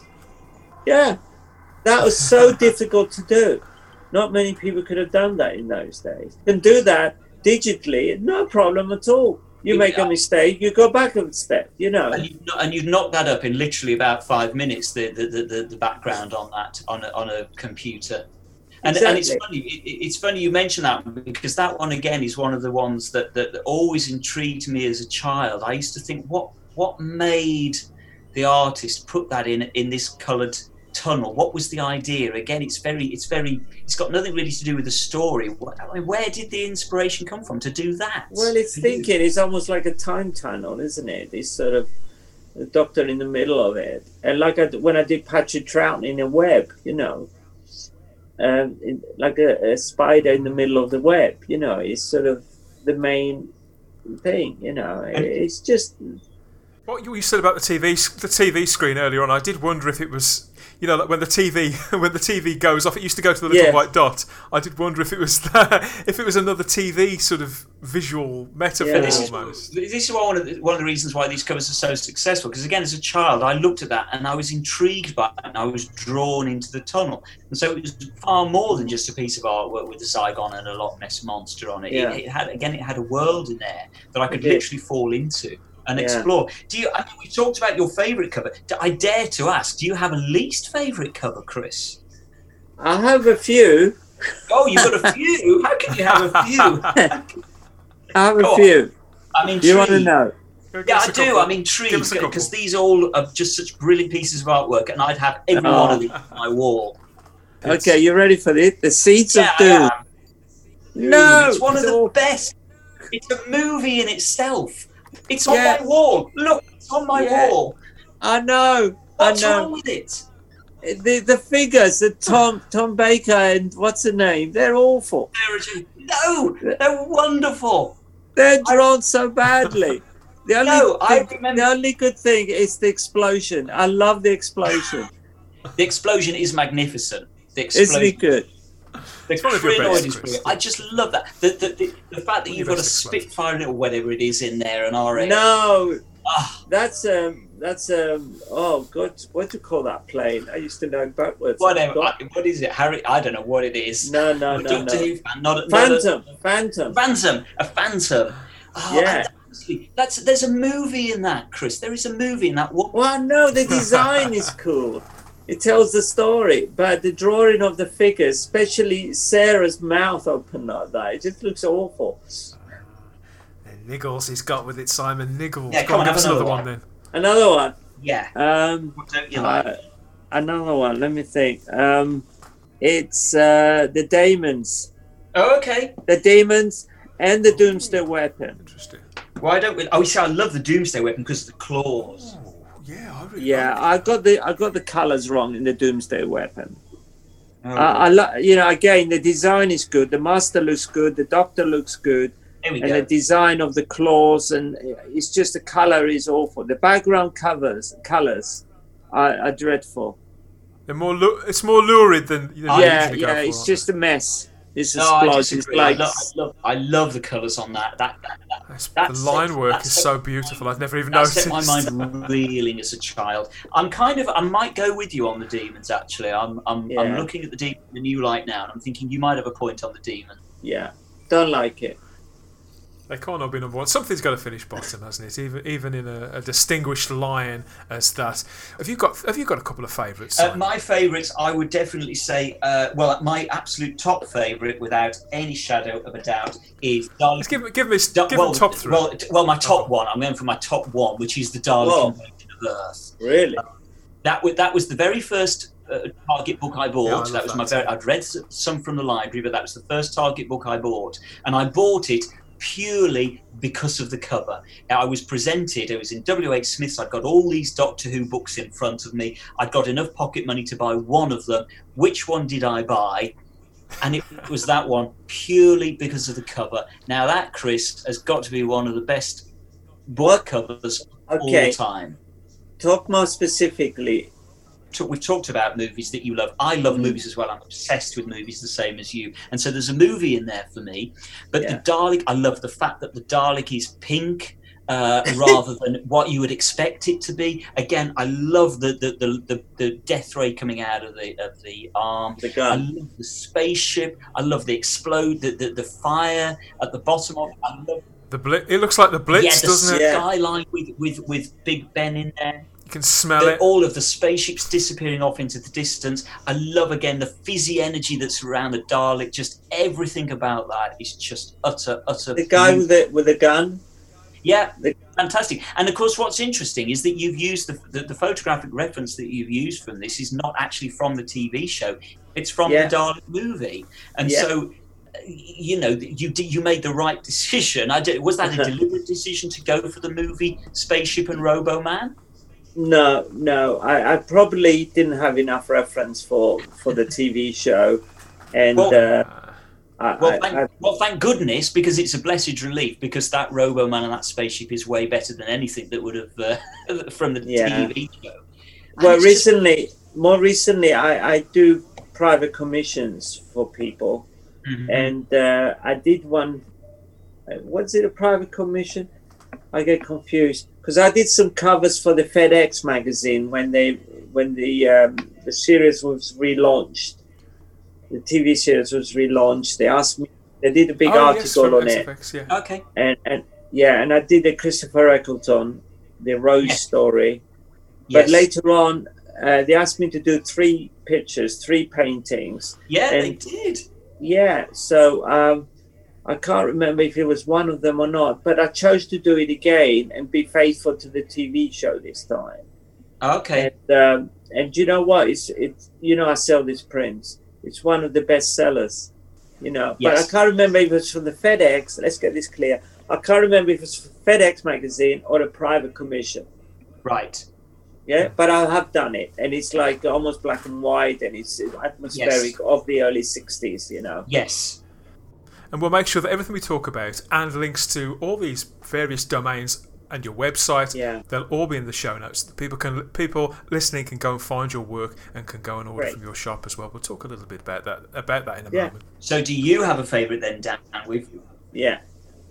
Well, well, well, well. Funnily enough, uh, we've mentioned a fair few of them, but I think if I was to if I was to land on a couple, well, this one, funnily enough, would would be coming up on the inside lane. I've always loved the claws of Axos. Ah, funnily enough, yeah. There Chris? you go. I've always adored that. I I didn't see the story for years, years after I read it, and I read this one over and over again. The story and the the childlike sort of figure of the Axon alien, which is everything that you get in the story. To be fair to the production uh, production team at the time, but I think you stylize it just that little bit to to sell the story that bit more, and, and to and it's just got a sense of a sense of scale and of um, of something that's yeah almost filmized again, but certainly more drama. I think with those beams coming out Yeah. of the uh, the That was risky doing that. the axon child's eyes. That was very risky because I finished Risky. the painting and I was looking at looking at it and say it needs something else. You know, I, I don't. I, I feel Yeah. distinctly these things.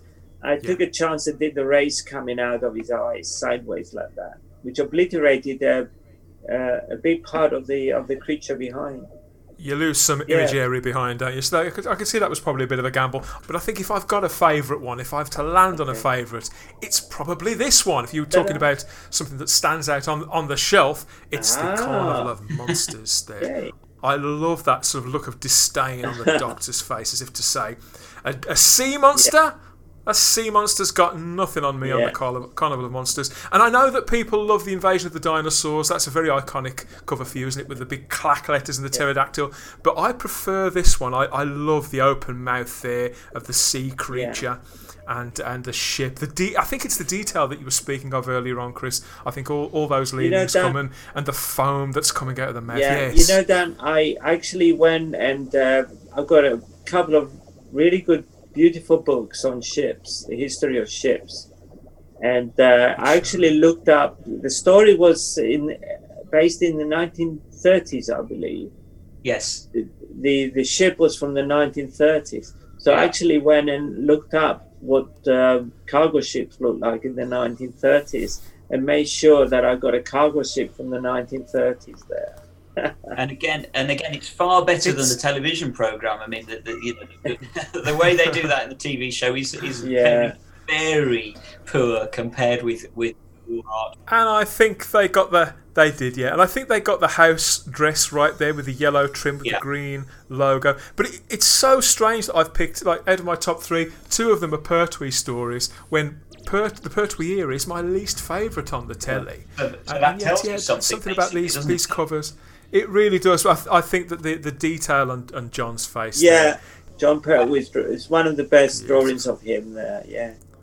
he looks haughty. The other one he? I've just got to mention because this is a very, very close second for me is Pyramids of Mars. That is a stunning piece of artwork. The, the, again, the rendering on the Doctor and Sarah and and the Mummy are just, and again, it's just a really unusual color for the background, and I love the deep purple that they chose for the logo. And again, I remember as a child just literally um, obsessing, sitting and obsessing over that cover.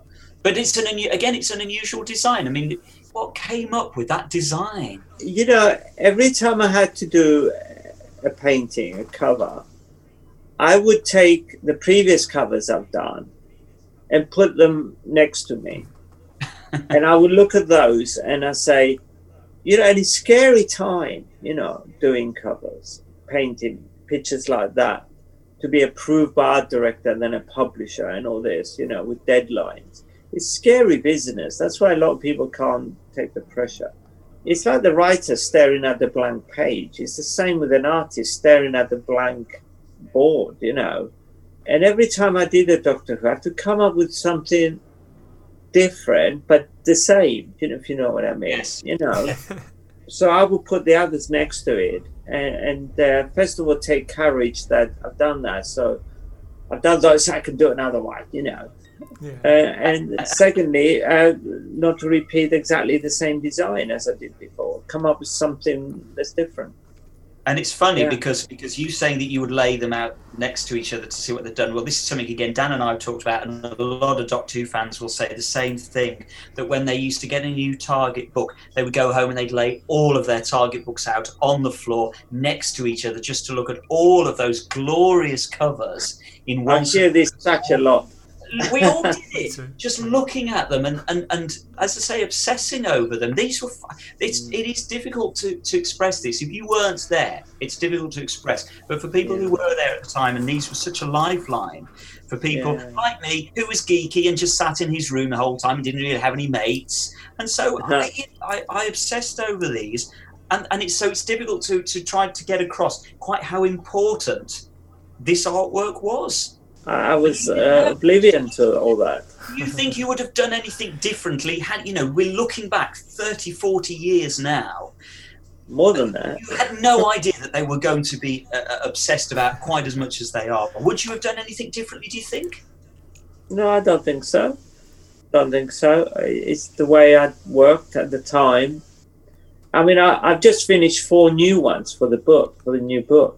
Whoa now that's very exciting four new chris Achilleos ah, artworks Yes, from four different stories that I haven't done before. can you give us any any insight as to what those are or, or No. No, no, no no. Now this this is for this is for your new book, isn't it? It's called Yeah. Clack, the Doctor Who art of, of Chris Achilleos, and it collects the, the entirety, doesn't it, of your Doctor Who output, as we said earlier Yeah. earlier on, in chronological order and with commentary from your good self, as well as some of your fans, doesn't it? The, the definitive guide to all of your Yes. work. All the, To say that adding to we're it excited would be an absolute understatement. I mean, you know, we're, we're, we're champing at the bit. We're waiting for this book to arrive. Oh, thank you. What can you tell us about the book? How did it come about? Can you tell us that? Well, I always wanted to do one because people kept asking me, you know, uh, why don't you do a book, you know, with all the Doctor Who's and all this, and uh, or not just a book, but merchandise, you know, all sorts, T-shirts, you know, and all this. I, I never did, you know, because um, I don't know, I was too busy on other things. You know, I've, I've never been a money conscious guy, you know. You know, I've been doing conventions a lot in here in America and Europe. I was in a convention and uh, the publisher was there, which is uh, thank Candy you, jar? thank you. He was there. We talked for a bit, and I quite liked him. Sean was a very nice guy, and uh, he put the idea to me of a book, and we discussed it, and uh, we came to a, a reasonable deal about it. and we're enthused about the context and what we can do. And uh, the more we talked about it, the more excited we got.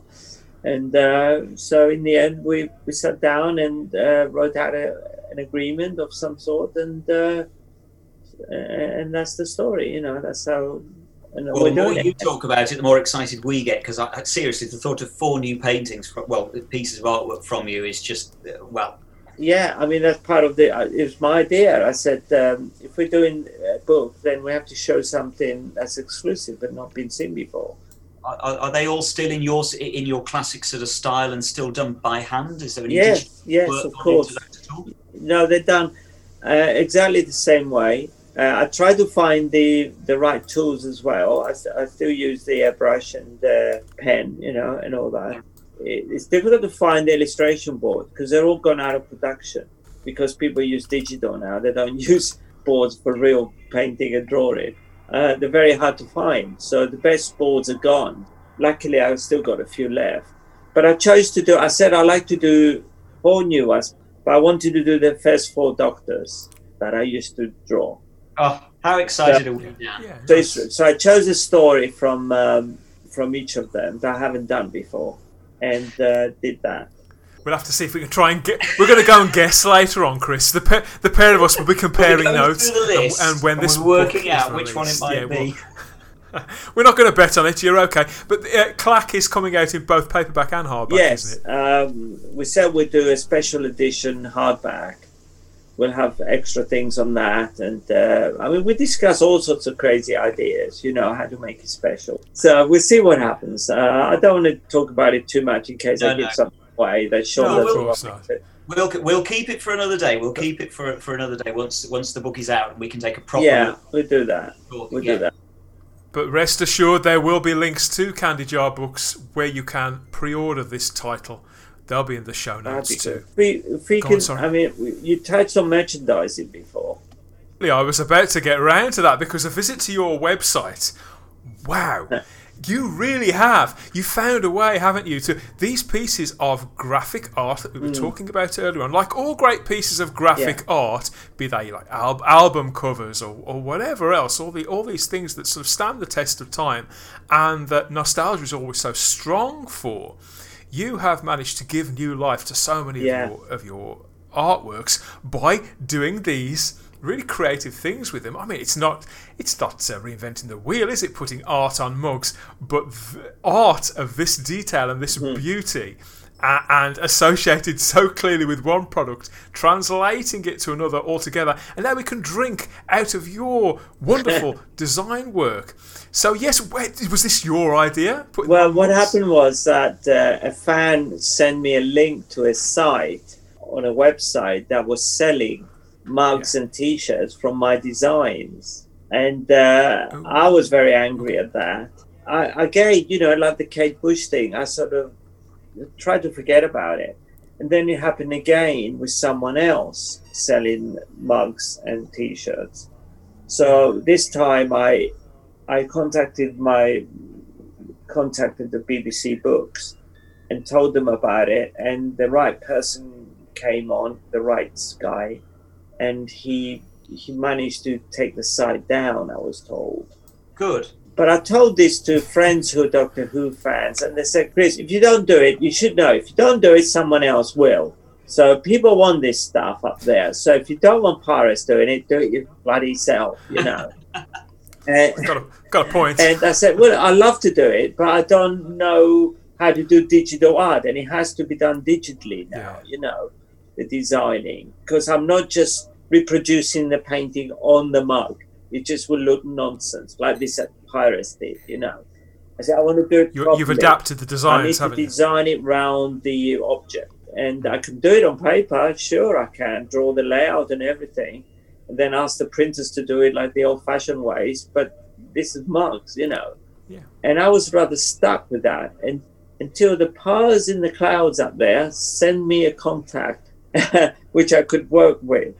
And uh, his name is Mark, and he's fantastic artist in his own right. But we work together so well at this, and he's able to to work from my designs and execute them in a digital way uh, on the mugs. So it, it's wonderful to work together with someone like that who who's sensitive to my design sense and all that.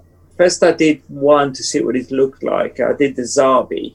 I managed to sort of alter it so it goes round the mug, but then I realized, yeah, that works well. But then when I came to do another one, I realized there isn't really another one that I from all the collection that I could I could uh, alter or in any way to go round the mug. I made a decision to use two images, two covers, if you like, on one mug, and it works well. And I mean, they are things of, of utter beauty. And Dan and I talked about these two or three weeks oh. ago when they first came on the market. Yeah.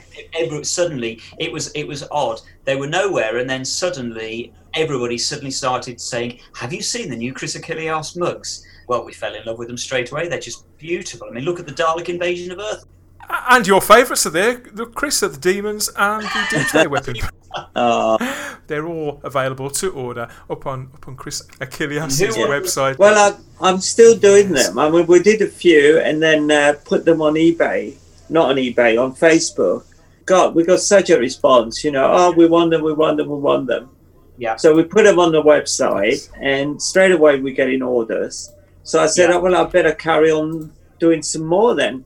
So I just threw the images together without thinking what story goes with what and all this. You know, I, I didn't. So I will put a, a, a Tom Baker with a Pertwee. You know, I, I, I just did them as I went along.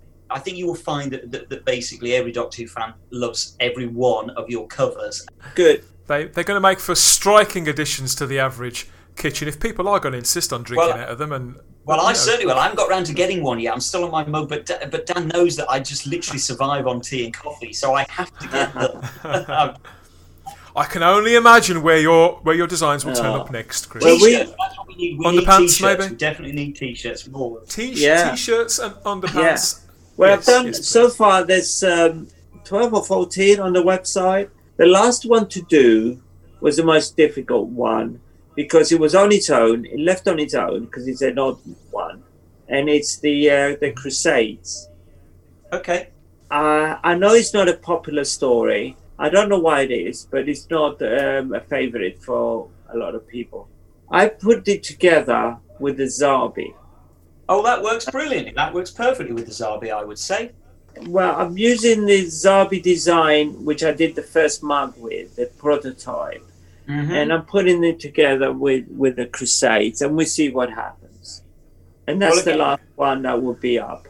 Well, again, I mean, they're beautiful. Uh, well, the Zarbi in particular is, is is probably the best rendition of, of William Hartnell that anybody's ever done. I mean, it's just beautiful. That is. So those two together, I would say, are a perfect match. For anybody else that is interested in this stuff, um, also you will find on Chris's website um, that you can buy prints for just about any of the. I think there's a couple of, of your covers that are that are not available as prints, but pretty much every one of your covers and various pieces of artwork are available as prints and, and, and they're magnificent. I mean, I've got some of them on my wall now. So so go and have a look at Chris, Chris's website because you will want to get your credit card out. It's I still have some originals, not from the old ones, because I sold them a long time ago for nothing, you know, and now they're worth a lot of money. But for the new ones I've been doing, for the SFX magazine and the uh, and the four new ones I've just done, they'll all be available for sale. If everybody anybody's interested, uh, just uh, contact me through my website. We'll make sure people know exactly where to find you and to see all your all your wares. All this it's a great mix, isn't it, Simon, of the sort of nostalgia that we, we regularly bathe in on this show. but the promise of new sights and new spectacles and all this new energy and, and mm. flavour in, in that unmistakable style of yours that, that really has captivated people's imaginations. Successive fans, they keep rediscovering a love of these books. You know, people still collect them, Chris. Even though we've got new ones coming out, we know people are actively seeking the old books on eBay and and sort of they get the collecting bu- bug really quite quickly. And make no mistake a great deal of it is down to the appeal the, the timeless appeal of your artwork and your designs. And I notice even the BBC themselves, because of course they're putting out new books all the time, they're doing their very best as well sometimes to sort of capture your distinctive way with the show and, and that sort of visual language of yours, which you know I, I don't know how flattering that is for you or whether it's frustrating or not. Why can't why can't they give you the commission? I'm not entirely Oh, sure. But I get so many people asking me the question, what, what, why don't you do the covers anymore, Chris? You know, and I say, well, it's not up to me. It's up to the BBC to uh, contact me the, and ask me. Well, they know where to find you, and we'll we'll make sure we get this. well, the thing is, I right in did three, didn't I? I did like to- three. They asked me to do three, Yes, yeah. and uh, I don't know how many years ago now. Is it three or four years? I would say it's About three- Yeah, three it- years It ago. seems to coincide with the um, with the exhibition of the target artwork that was at the uh, the cartoon museum in, in London. I think they were around about that time. Before that, before that. That was the Visitation, Vengeance on Varos, and Battlefield. Yeah, I, I was I was delighted to hear from them that they wanted me to do do new covers, and I imagine doing you know carrying on where I left off. And they But absolutely are carrying on as, as you left off. Well, uh, in a way, but um, I was disappointed when they told me that it was the the eighties Doctors.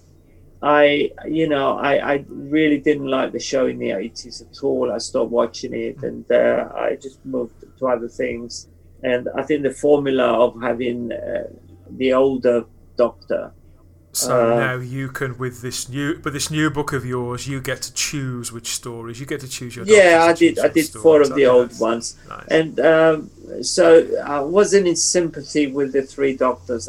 So the covers I did for those three, I don't think they're of the quality that I used to do the the original ones on. And that was and that was because you didn't feel such a connection with the show. no, I didn't feel connected with the show or or the um, the whole thing, you know.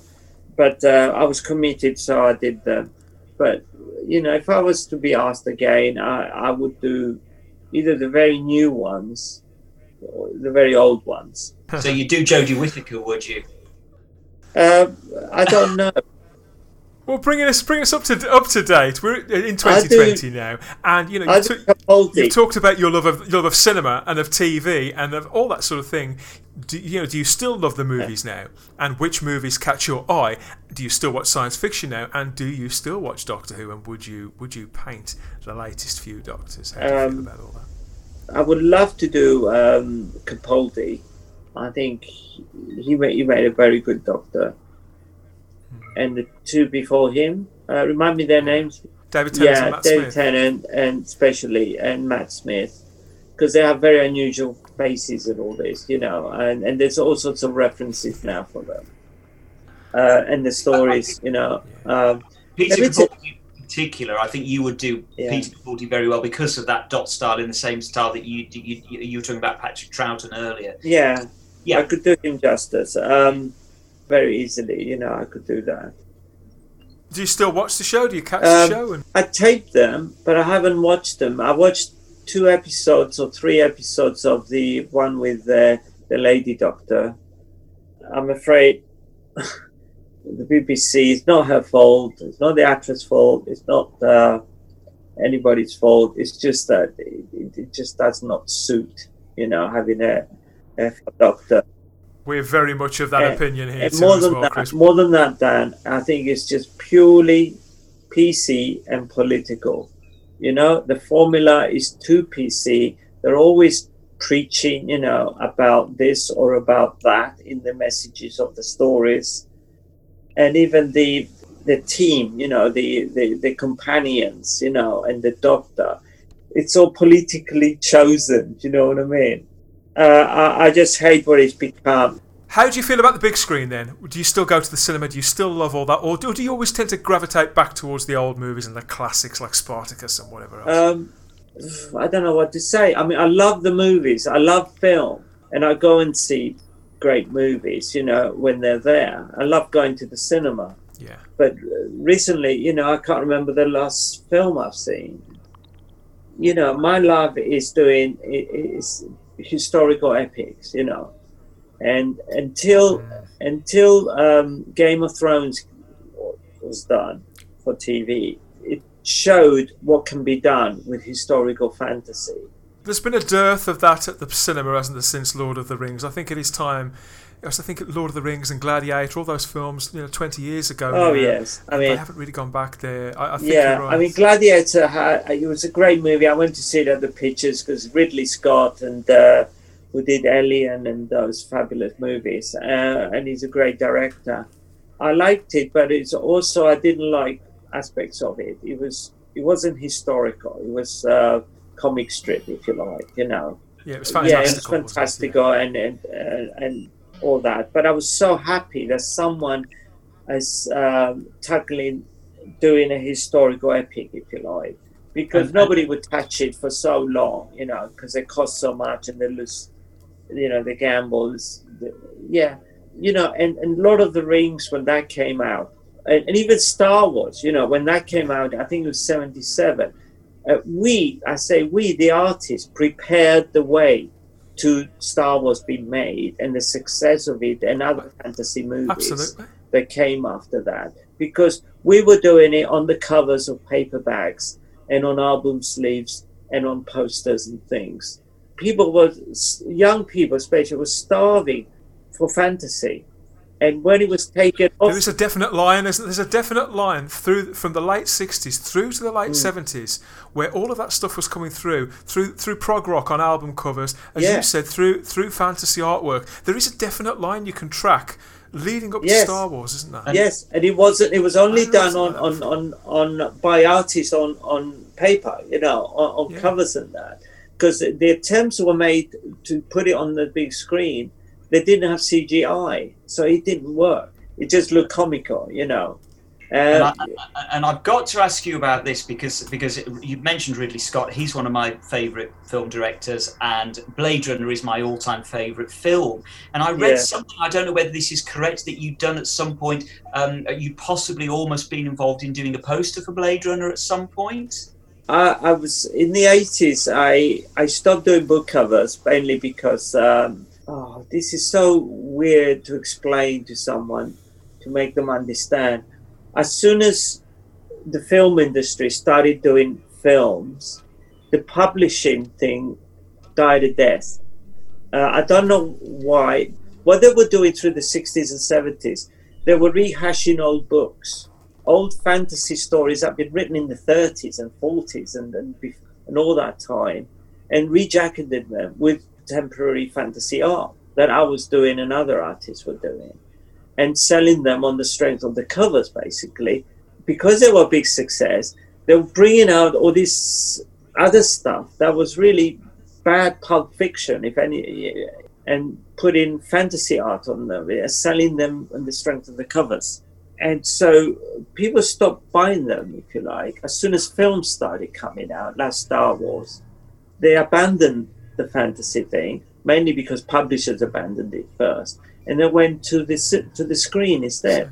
And when it came to sad. and when it came to um, to Ridley Scott and, and Blade Runner, I was approached by Warner Brothers, direct by Warner Brothers, not an agency or anything, but by Warner Brothers, to work on some concepts for a poster for some films. Like Greystoke was the first one. There they gave me Supergirl, and then uh, well a few others I won't go into. I can't remember them.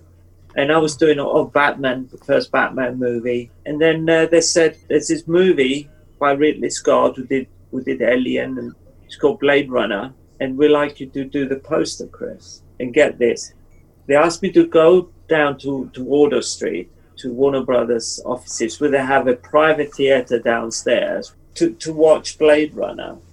And I watched Blade Runner by myself and I was like, can you imagine the, the overload of, of visual, you know, the whole thing. And the lights come on and I walk upstairs and there's Ridley Scott upstairs in the office with his wife and the head of Warner Brothers, Julian Senior. And they say to me, What did you think? and I said, Oh my God. I said, I don't know if it's right or wrong what I said, but I said, This is an amazing movie, but I have to see it again. And I said, It's just too good. He said, If you're looking for another success of Star Wars, which is everybody was looking for, it's not that. I said, This would be more of a cult movie. And I was proven to be dead right on that. Yes, absolutely. And I said, it's a cult movie, but I said, I want to ask you, how do you want to sell it on the poster? What do you want me to do?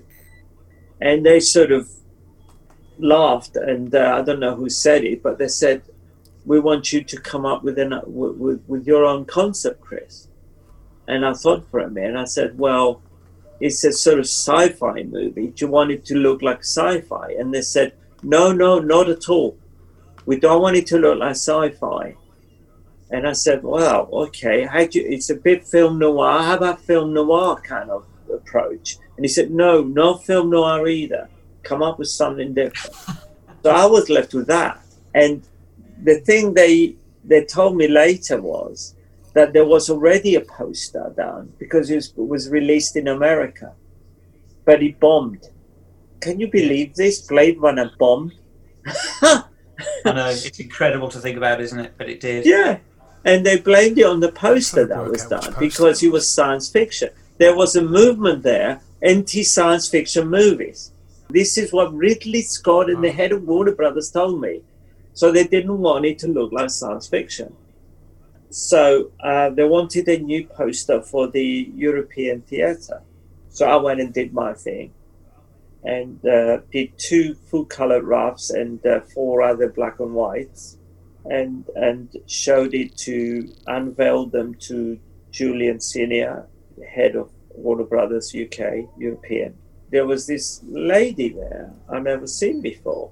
Julian said, "This is so and so from the Ladd distributor. They are the distributors of the movie." the Ladd Company. Have you heard of the Ladd Company? Yeah, they made the Planet, Planet yeah. of the Apes films, yeah. didn't they? Um, I think she was the daughter of Alan Ladd. Alan Ladd, yeah. And uh, so I unveiled my pictures, and Julian absolutely loved the one that I loved, that I wanted to do. And he went straight for that. And I was so, I said, that's fabulous, because that's the one I prefer also. And, and she was silent, and he says to her, What do you think? And she said, Well, it's all right, but where are all the other actors? I said, What? What other actors? And she said, Well, where's, you know, the, the, the guy with the dove? What's his name, the actor? I can't pronounce it. Yeah, where is he? And she said, Well, we have to have him in the poster because they're the stars and they have we have contractual obligation to do so. And I went, What? Why wasn't I told this? Absolutely. I said, well, we can put the photos, uh, you know, fit them underneath. She said, no, no, that won't do. And Julian hit the roof. He started swearing. Use, the, use the old poster that you rejected in the first place. And that was that. I got paid oh. for the work I oh. did, but I didn't do the poster for Blade Runner. Oh. And if you oh. go on my website, you see it there. People loved it. I sold the original painting and I sell prints like all the time of that. I haven't seen that. I can't believe I haven't found that on your website. I will go and look for it now. Get over there. We'll we'll all be over on the uh, yeah. uh, on the website later on looking at that for certain. Cause I the web- yeah, the website. You can, the, the film section is interesting. It's not all there. We can't thank you enough for sharing these these stories and, yeah. and these chapters of your life with us this time. It, it, it's really it's sincerely been a dream come true for Simon and myself. That's that's no exaggeration. exaggeration whatsoever. I, I, Chris is absolutely one of my heroes. I know he is one of yours, Dan. Um, both as a Doctor Who fan and also as as, as, as somebody who loves graphic art and has and has dabbled and, and worked in graphic art myself. So you are absolutely a hero. And so to have sat here and just talked to the end, honestly, it's been an absolute pleasure. And I hope you've enjoyed it just half as much as we've enjoyed it because it's well, been fantastic. It's always nice to go back on old memories. You know, I'm getting on now. So when I talk about those days, you know, I, I, I can't help thinking of of that young man with a head full of hair and uh, it's full of enthusiasm and working from cover to cover, you know, working so hard. I mean, I don't know how I did it because I had to read the books and then come up with an idea and execute it and deliver it in time. And that's, oh my God, you know, I hate to be doing that now. It's just, it, yeah, very proud of, of, of that young man. Now, we're going to remind people where your website is, where they can find the book, where they can buy mugs Thank or you. prints or whatever else that tickles their fancy off the back of this conversation because it's an exclusive range of merchandise, merchandise, official range of merchandise of this classic Doctor Who artwork www.chrisachilleos.co.uk and there'll be links in the show notes and tweeted out and all the rest of it. Once again, Chris, it's been an absolute pleasure. Thank you, Dan and Simon. It's been really good. Like I said, it, I enjoyed myself, and I look forward to us speaking again. We'll speak to you again once that That book's would out. be fantastic. Yeah. What a guy, what a show! Still can't quite believe that was us. We got to talk to Chris Achilleos. It, it, it's it's absolutely a, dream come true. You know, for me personally, I, I'm. It's safe to say I'm obsessed by Target books. Um, they were an enormous part of my childhood, and so literally just to sit down with a legend like Chris and just talk about the minutiae of some of these covers. You know, why he made some of the decisions he made to put some of these things on there. It's just I, I obsessed over these as a kid. To just sit and talk about some of these little tiny details it just doesn't get any more exciting and geeky than that for me. I think my life's complete. That's definitely a bucket list done for me. This is the equivalent, isn't it? As, uh, if we go back to our schoolboy analogy, this is the equivalent of at the end of sports day or at the end of a, of a really rigorous sort of PE session. This is being sparked out, doing the star shaped on a grassy embankment, covered in sweat, totally spent, but completely sort of satisfied that you got it out of your system. I could go back. In fact, I probably will go straight back to the loft, get that box out, and yeah, dive right in again because there are so many covers that that you mentioned and that Chris mentioned that you know I haven't gazed at in a while. I want to go and look back on all those little tiny details, and of course order this brand new book. It sounds, it sounds not long awaited, isn't isn't quite the right expression. It sounds long overdue, doesn't it? It does sound very, very long overdue. And and, and Chris is definitely coming in now, doing the mugs. He's he's getting more prints out there. He's he's thinking about t-shirts. So I think he's finally realizing his legacy that, that needs to be got out to people. People are interested in this, um, and they want to see this stuff. And uh, certainly, it just makes me want to go and buy more prints, more mugs. I just I just love it. And and what a lovely bloke as well. He was just such a charming, charming, lovely guy. Very self-effacing, very humble uh, about the legacy that he's got behind him. Just couldn't be a nicer, nicer bloke to meet. And when everything does return to normal and conventions, hopefully the convention circuit is back to normal, people will get the chance to go and miss and meet Chris Achilleos and buy some of his brand new merchandise from him at various cons, or maybe take along things to sign or whatever. Because he is, he's ubiquitous. He, he still travels quite a lot, doesn't he? So there's still plenty of opportunities to meet this man in person and to tell him how much you appreciate all his work too, just like we did. Oh, yes. How on earth do we follow that?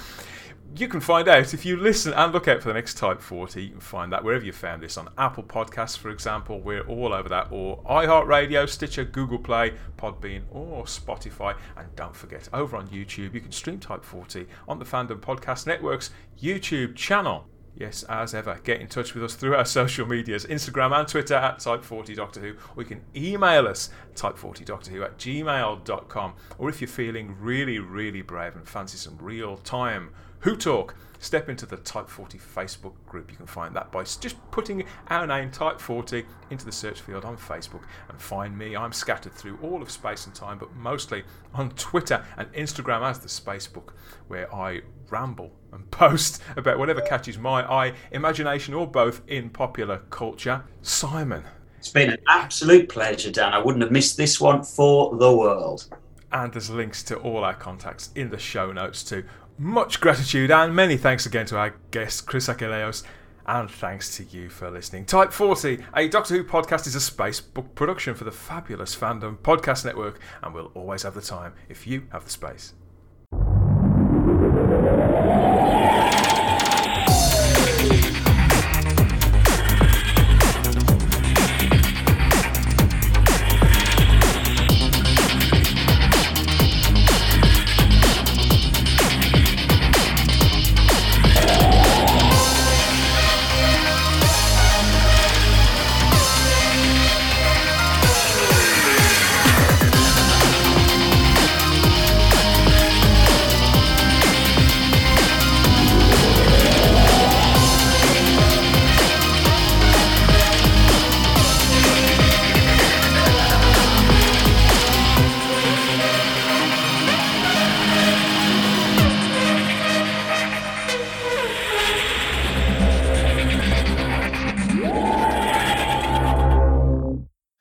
Type 40, a Doctor Who podcast, is a Spacebook production for the Fandom Podcast Network with music by Problem Being.